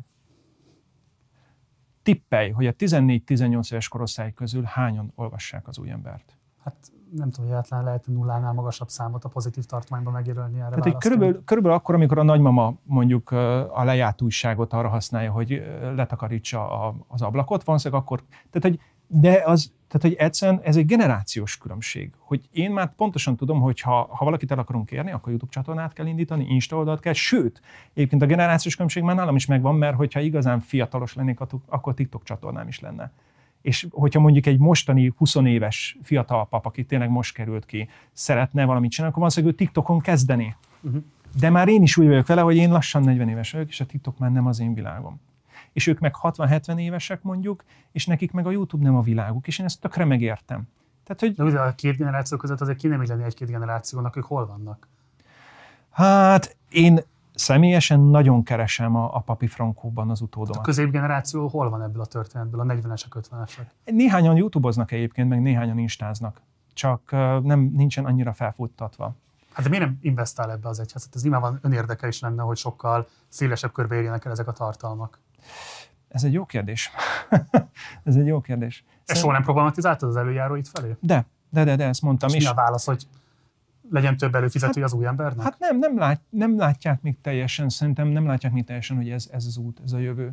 Mi azért így próbáljuk ezt mondogatni, és én nem látom annyira a sötéten a helyzetet, szerintem fog ez változni az egyházban. Szóval, hogy, hogy le fog esni mindenkinek, hogy igen, ez a jövő, erre kell menni. Tehát, hogy nézd meg azt, De nem hogy... a jövő, hát ez a jelen. Jó, ráadásul. Csak hogy nézd meg azt, hogy, hogy hol vannak eh, mondjuk katolikus ifjúsági műsorok, például tévében vannak katolikus ifjúsági műsorok. És hány fiatal néz ma tévét? Ráadásul láttam olyan katolikus ifjúsági műsort, ami szerda délelőtt van. Mennyire reális, hogy szerda délelőtt egy egyébként marginális uh, tévén, ugye szerda délelőtt, amikor a fiatalok suliban vannak, akkor egy ifjúsági műsort csináljunk.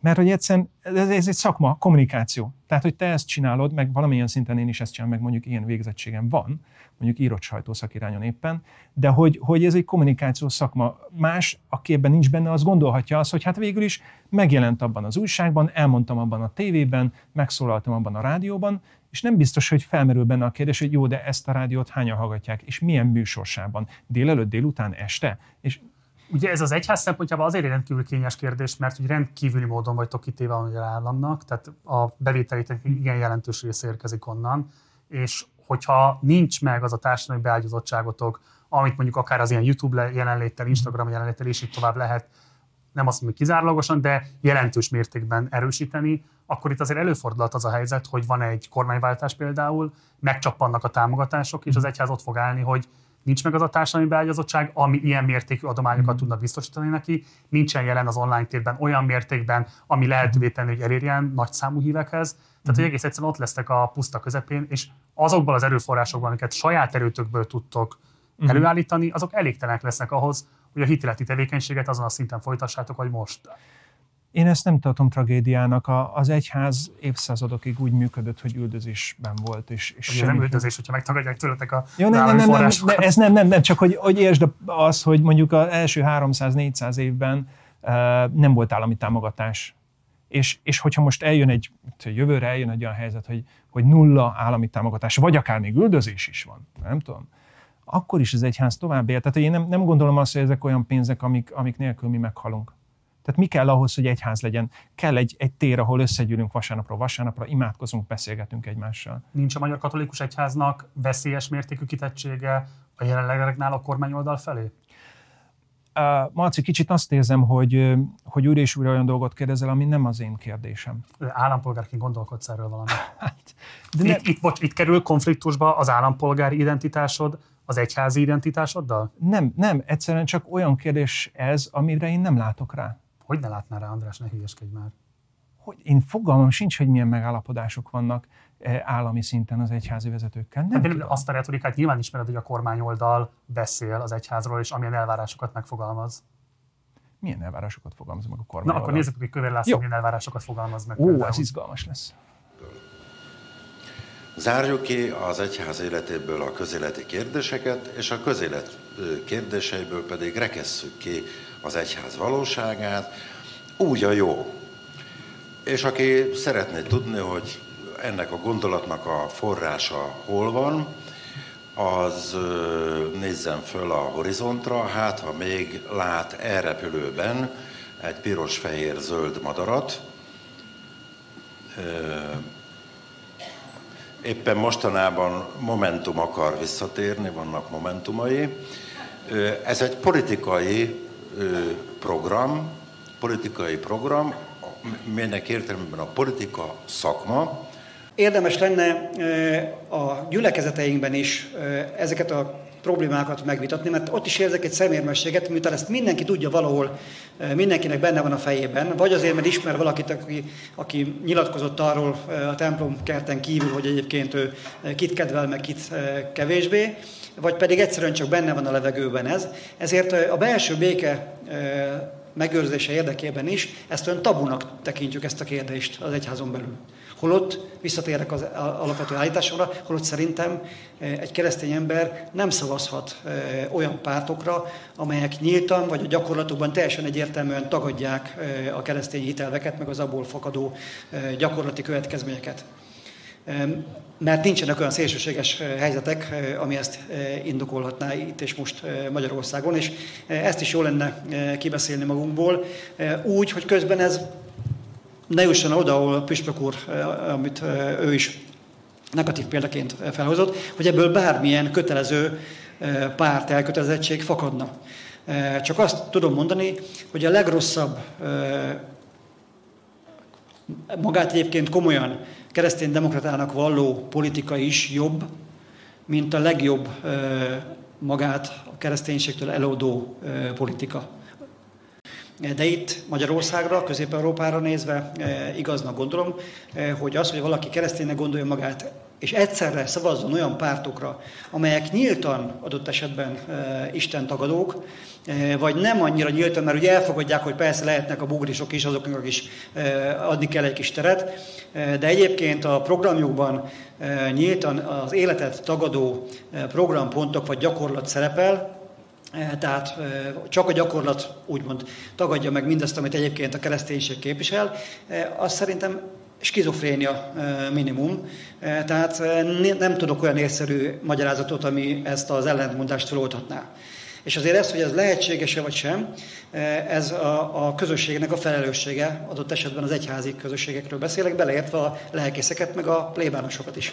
Na most van, aki egyébként, főleg a katolikus plébánosok között szokott ez előfordulni, ezzel nem akarom a, a lelkészeinket gyávassággal vádolni egyáltalán, csak úgy mondom, hogy ott gyakrabban találkoztam ilyen példával, hogy volt, aki azt mondta, hogy holnap választás van, de aki nem jó felé szavaz, az a következő héten ne jöjjön templomba, csak azután, miután többször jó alaposan meggyont.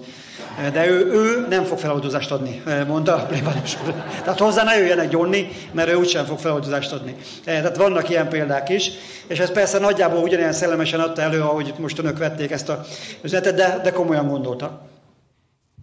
Ugye Kövér László házelnök itt kifejezetten arra utalt, hogy a katolikusok körében inkább tapasztalható ez az attitűd, mint mondjuk a reformátusok körében, hogy kiadják a választási direktívát a hívek felé, és azzal fenyegetik őket, hogy nem adnak feloldozást, hogyha nem azt szerint szavaznak, ami a keresztény konzervatív szellemiségből fakad.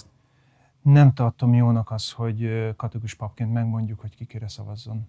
Ezt abszolút nem tartom jónak, és én csak bízom benne, hogy ez nem egy általános. De tapasztalod ezt, hogy van a köreitekben egy ilyen tendencia? Én nem. Itt Választásokon nem azt mondom minden hétvégén, Nem, nem, de... nem, itt Budapesten nem.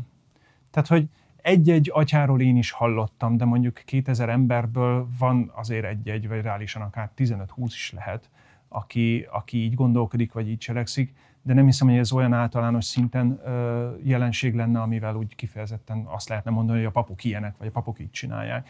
És én magam sem tartom ezt jónak. Tehát soha senkinek nem szoktam megmondani, hogy kire szavazzon prédikációban főleg nem, tehát ilyen tekintélyi helyzetből elmondani, hogy meg ilyen hülyeséget mondani, hogy, azért, hogy akkor nem oldozlak fel, vagy ilyesmi, ez nonsens. Eleve nem bűn a szavazás, ha a lelkiismeretet szerint szavazol, ez nem egy meggyónandó dolog. Keresztény ember szavazhat liberális, zöld vagy akár szocialista pártra? Hát ugye itt az volt a, a felsorolás, hogy programjában, elméletben, vagy pedig gyakorlatában keresztény ellenes, vagy, vagy a keresztény erkölcsöknek nem megfelelő dolgot képvisel. Mutass nekem egy politikai pártot a mai magyar parlamentben, vagy a parlamenten kívül, ami százszerzékban keresztény. Hát ezt akarom mondani, hogy akkor igazából az egyetlen magatartásod a távolmaradás. Hát én sokkal inkább úgy, én, igen, én úgy fogalmazom meg magamnak, hogy mindenki maga döntse el magában. Felnőtt emberek vagyunk, önálló szabad akarattal rendelkező felnőtt emberek, akiknek megvan a kötelessége hogy négy évente legalább tájékozódjon arról, hogy mik a közügyek, és a közügyekben részt venni szerintem állampolgári kötelesség, elmenni szavazni állampolgári kötelesség, arra felkészülni, utána nézni, utána olvasni állampolgári kötelesség, és azt már te döntsd el, hogy a jelenlegi pártok közül szerinted melyik van legközelebb a keresztény értékrendhez. De kell-e százszázalékosan egyeznie egy világi képviseleti döntésnek és a hitéleti elveknek egy állampolgár személyében? Sze, ö... Tehát, hogy attól, hogy ő hívő katolikus, attól neki kötelező-e a keresztény tanok szerint dönteni arról, hogy kiradja a képviseletét egy választás alkalmával? Nem gondolnám, hogy kötelező, inkább azt mondanám, hogy, hogy ha keresztényként tudok befolyással lenni a, a közösségre, ahol élek, akkor mennyire fontos nekem a kereszténységem, mennyire fontos nekem a, a keresztény elvek, mennyire fontosak, ahhoz, hogy aztán utána én úgy szavazzak, hogy akkor ezek alapján, a keresztény elvek alapján. Sok inkább ezt, ezt látom, hogy igen, fontos neked a kereszténységet, valóban jónak tartod ezeket az erkölcsi elveket, akkor szavaz úgy, hogy ez az erkölcsi szempont, ez az erkölcsi elv megjelenjen a nagy politikában is. Azt pedig én már rád bíznám, hogy te melyik pártot látod ehhez a legközelebbinek. Mert az, hogy valamelyik párt százszerzékban ilyen lenne, én az eleve nem, nem reális, tehát egy politikai párt nem tud százszerzékban keresztény lenni, mert, mert akkor mondjuk betiltaná az abortuszt, és akkor másnap elveszteni a választásokat. Kiváltos lenne a betiltás az abortusznak? Szerintem igen. Úha, ez atombomba volt. Van még 9 percünk. Kicsit megfutott az a számla, úgyhogy 12 percünk. de szívesen elmondom, hogy miért, de én határozottan azt gondolom, hogy az abortusz az igenis, az gyilkosság, és ezt abszolút nem tartom jónak. Én, én betiltanám. Erről így nyilatkoztál többször, nem leptél meg vele, csak azt akarom jó. mondani ezzel, hogy miért van az, hogy az életvédelme sokkal fontosabb az egyház szempontjából a magzati korban, és szinte egyáltalán beszélünk arról, hogy mit jelent egy ilyen gyermeknek a megszületése, hogyan fog és milyen körülmények között fölnőni, milyen hatások érik, lesz-e rendes lakhatása, fog-e megfelelően táplálkozni, fog-e kapni olyan szeretetteljes törődést, ami elemi szükséglet egy gyereknek ahhoz, hogy túléljen, és aztán funkcionális emberi tudjon válni, hogy ilyen kicsit darabosan fejezem ki magamat, tehát hogy, hogy, hogy nagyon nagy hangsúly fejeződik az abortusz tilalmára, miközben azért ez egy, hát hogy mondjam, bizonyítottan nagyon-nagyon súlyos korlátozó intézkedés, nagyon súlyos következményei vannak, de arról nem beszélünk, hogy a nem kívánt gyerekek megszületése után milyen terek rakódnak úgy a gyerekre, mind a szülőre, és így tovább. Két okból. Az egyik ok az az, hogy az egyház számára az élet a legfőbb érték. Sokkal fontosabb, sokkal eh, jelentősebb érték az élet maga. Ez tök okay. mint az, De hogy... már megszületett élet a fontos? Befejezem a mondatot. Oké, okay, oké. Okay. Tehát, hogy ez az egyik, hogy, hogy az élet az abszolút érték és hogy neki jó élete lesz, vagy nehéz, vagy gazdag lesz, vagy szegény, vagy nem tudom micsoda, az, az is egy fontos dolog, és az, egy, az is egy érték, de az egy másodlagos érték lesz mindig. Ez az egy, egy másodlagos érték, érték? Az élethez képest igen. Érted? Tehát a legnyomorultabb, legriherongyabb körülmények között elszenvedett élet is értékesebb, mint, hát, mint a nem kívánt gyermeknek az elvetése. Nem, nem, nem, nem. Ha te elmész a legriherongyabb, legnyomorultabb körülmények között élő gyerekhez, aki már megszületett és ott él mondjuk a putriban. Tedd föl neki a kérdést, hogy mit választasz. Ezt az életet nem tudjuk megoldani, így maradsz, de felnősz, lesz párod, nem tudom, és így maradsz, vagy pedig most megöllek. András, ez nem erről szól de, de ezt jelenti az, hogy az élet a legfontosabb érték. Tehát ezt szeretném mondani, hogy... hogy mi de például, úgy... bocsánat, annak a nőnek az élete miért nem érték, aki például nem szeretné például egy szexuális támadásban elszenvedett terhesség otthán megszülni azt a gyereket, akit egy erőszak folyamán fogant meg benne? Azért, Marci, mert annak a nőnek nem az élete van veszélyben. Érted? Tehát ott nem az élet az érték. Ez nagyon súlyos állítás. De ne, de hát most, Marci, most nem ért, akkor nem értelek. Tehát, hogy az egyik, a serpenyő egyik részében van egy magzat, akinek az életéről döntünk, hogy ő most meghal vagy nem hal meg. A másik serpenyőben van egy, egy hölgy, aki erőszakot szenvedett el. Ez egy, ez egy real trauma, ezt én nem akarom, nem akarom kicsinyíteni, ez egy borzasztó trauma, de neki nem, az, nem arról van szó, hogy elveszük az életét, vagy nem, hanem hogy mi lesz a traumája. Amire szinte nem kell nagy kézbelőről ahhoz, hogy azt elképzeljük, hogy mit jelent mondjuk egy olyan szülésélményen keresztül menni, ami egy nem kívánt terhességből adódik. Ezt értem. Ráadásul úgy, hogy egy erőszakélménnyel tárosul. Ezt értem. Én ezt szerintem olyan trauma, amivel kapcsolatban nem, hogy tanácsokat nem tartom illendőnek, hogy megfogalmazzunk a nők felé, hanem maximum tényleg csak annyi, hogy milyen segítséggel lehet a lehető legminimálisabbra csökkenteni azt a trauma együttest, amivel meg kell küzdenie. Ezt értem, és ezt elfogadom, hogy ez nagy trauma. El sem tudom képzelni, hogy milyen trauma. Nem vagyok nő, nem estem De azért köteleznéd arra, hogy szülje meg azt a gyereket. Marci, ne adja számba most olyan megfogalmazásokat. Hát de köteleznéd. Marci, a, egyrészt nem gondolom azt, hogy az ő traumáját csökkenti az, hogy el, e, megöljük a gyerekét. Ezt nem gondolom. Az abortusz önmagában trauma. Hát létezik ez a fogalom, hogy post-abortus szindróma. Mert az abortusz maga trauma. Hát persze, hogy Tehát trauma. akkor visszadobom a most- tehát labdát, Senki nem jó kedvéből abortál. Visszadobom a labdát. Tehát nők nem azért mennek abortuszklinikára, mert akkora élmény nem maradhatják ki az életükbe, hogy ebben részesüljenek. az utolsó öt perc lesz izgalmas a beszélgetés, visszadobom Nem a labdát. maradhatsz, csak az, hogy sietsz valahova, nem? Vizsgáztatok ezt a Gónika. Visszadobom a labdát. Neki van egy traumája, az, hogy megerőszakolták. Mi segít neki, hogy, hogy még egy traumát a nyakába akasztunk? Vagy pedig megpróbáljuk őt Az, hogy hagyjuk szabadon dönteni, a döntését nem kriminalizáljuk, és a lehető legtöbb segítséget megadunk ahhoz, hogy az átélt trauma ne tartós károsodást okozzon benne. a C ponttal teljesen egyet, egyet tudok érteni, tehát hogy, és ezt szerintem az egyház is ö, megadja, tehát hogy van, van egyébként abortuszon átesett nőknek külön lelki gyakorlat, van nem erőszakon átesett nőknek külön lelki gyakorlat, tehát abszolút foglalkozunk a problémával, és problémaként kezeljük, és, és súlyos problémaként kezeljük. De nem gondolom egyszerűen jónak, hogy, hogy egy traumát egy másik traumával akarjunk megoldani. Ez még világi, pszichológiai szemszögből is könnyen belátható. értem, hogy ez a véleményed, de nem értem, hogy honnan veszed a bátorságot arra, hogy bárkinek is megszabd azt, hogy a testi önrendelkezésében milyen elveket követ. A kérdéssel annyiban nem tudok egyetérteni, hogy ez nem testi önrendelkezés. Hm. Ez nem a saját teste. Ez egy másik lény.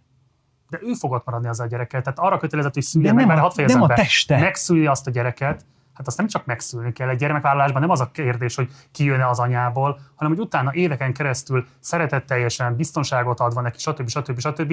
vállalod el a felelősséget. Egy nem kíván gyerekként élni a világban, el sem tudom képzelni, micsoda borzalmas trauma lehet az. Tudom. És nem az a kérdés, hogy akkor hat évesen szembesíted azzal, hogy na, és akkor most vegyem el az életedet, vagy inkább mennél vissza, hanem hogy miért hozunk nőket ilyen élethelyzetben. Mit nyerünk ezzel? Azt a gyereket örökbe is lehet adni.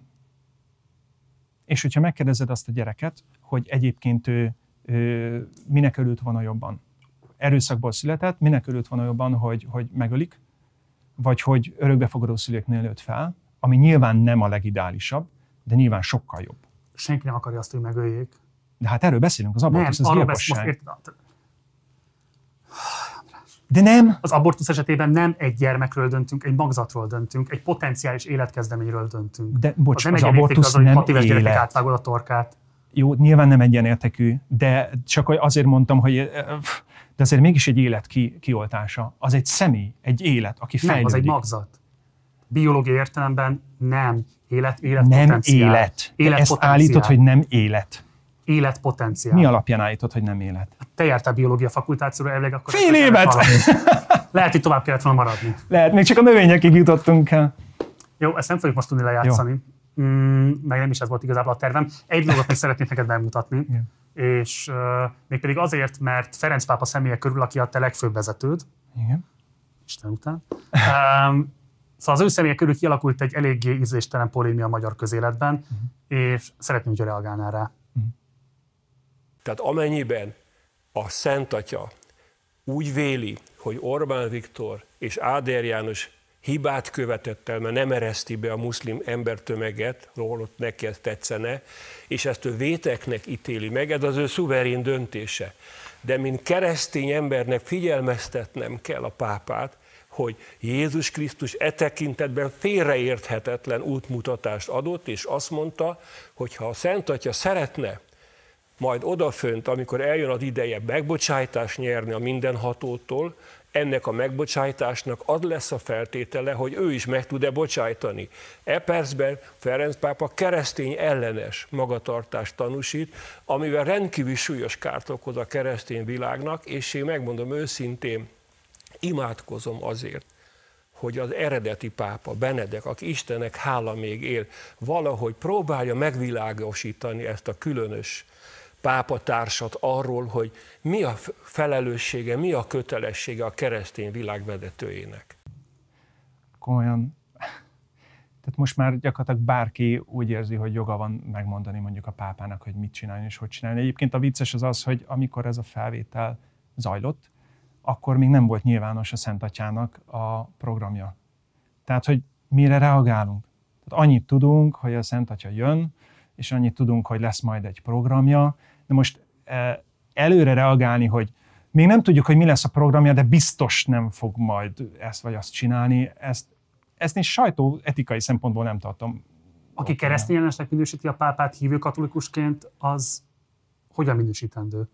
Hát, most majdnem azt mondtam, hogy um, ezt most visszaszívtam, de szerintem ez, egy, ez inkább megmosolyogtató. Tehát, hogy most egy, egy magyarországi, egyébként azt Nem meríti ki az eretnekség vágyját? Nem.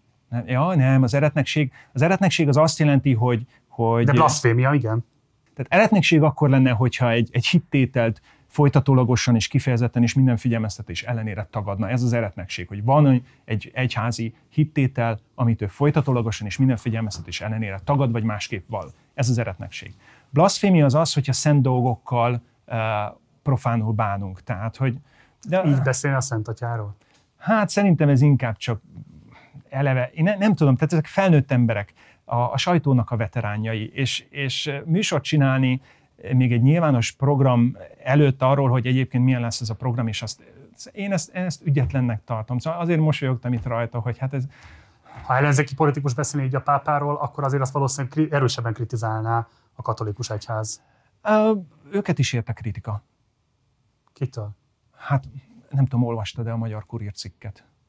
Én most az egyházi személyekről vagyok kíváncsi. De hát a Magyar Kurír az gyakorlatilag az egyháznak a, a félhivatalos, uh, hogy hívják ki, a sajtóorgánuma, ahol pont ennek kapcsán megjelent egy cikk, hogy ácsi, ácsi, ácsi, ez egy, ez egy nemzetközi sajtóban lévő kacsa, hogy a, a pápa majd mit fog csinálni, vagy mit nem fog csinálni. És most az a, a pápa programját kritizálták, hanem azt az eljárásrendet, hogy uh, igazából azt mondta Bencsik András, hogy a magyar miniszterelnök keresztényebb a pápánál.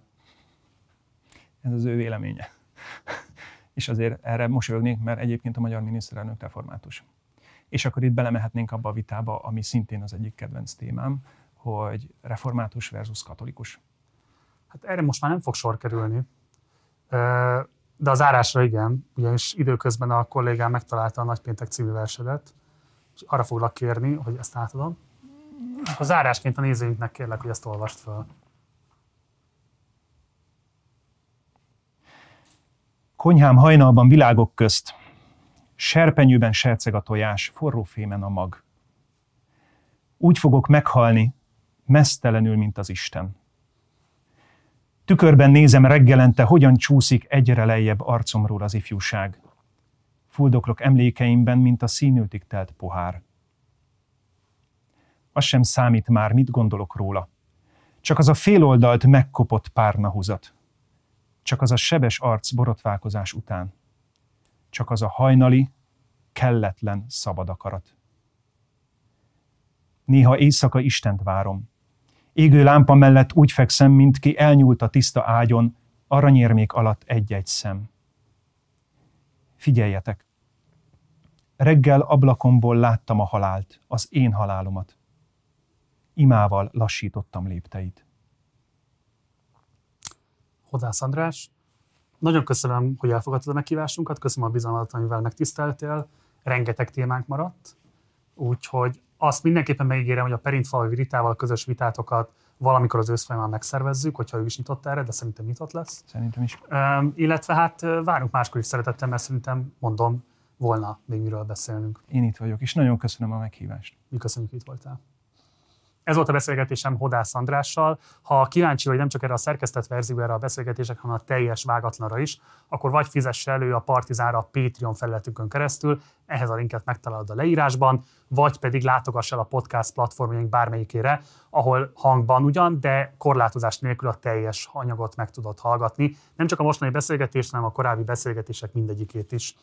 Mindenképpen iratkozz fel a csatornára, ha még nem tetted volna, használd a like, illetve a dislike gombokat a véleményed kifejezéséhez. Ha pedig bármilyen visszajelzés vagy kritikád lenne, akkor várunk a komment szekcióban. Van még egy Facebook oldalunk, illetve egy Facebook csoportunk, és utóbbinak Partizán társalgó a címe.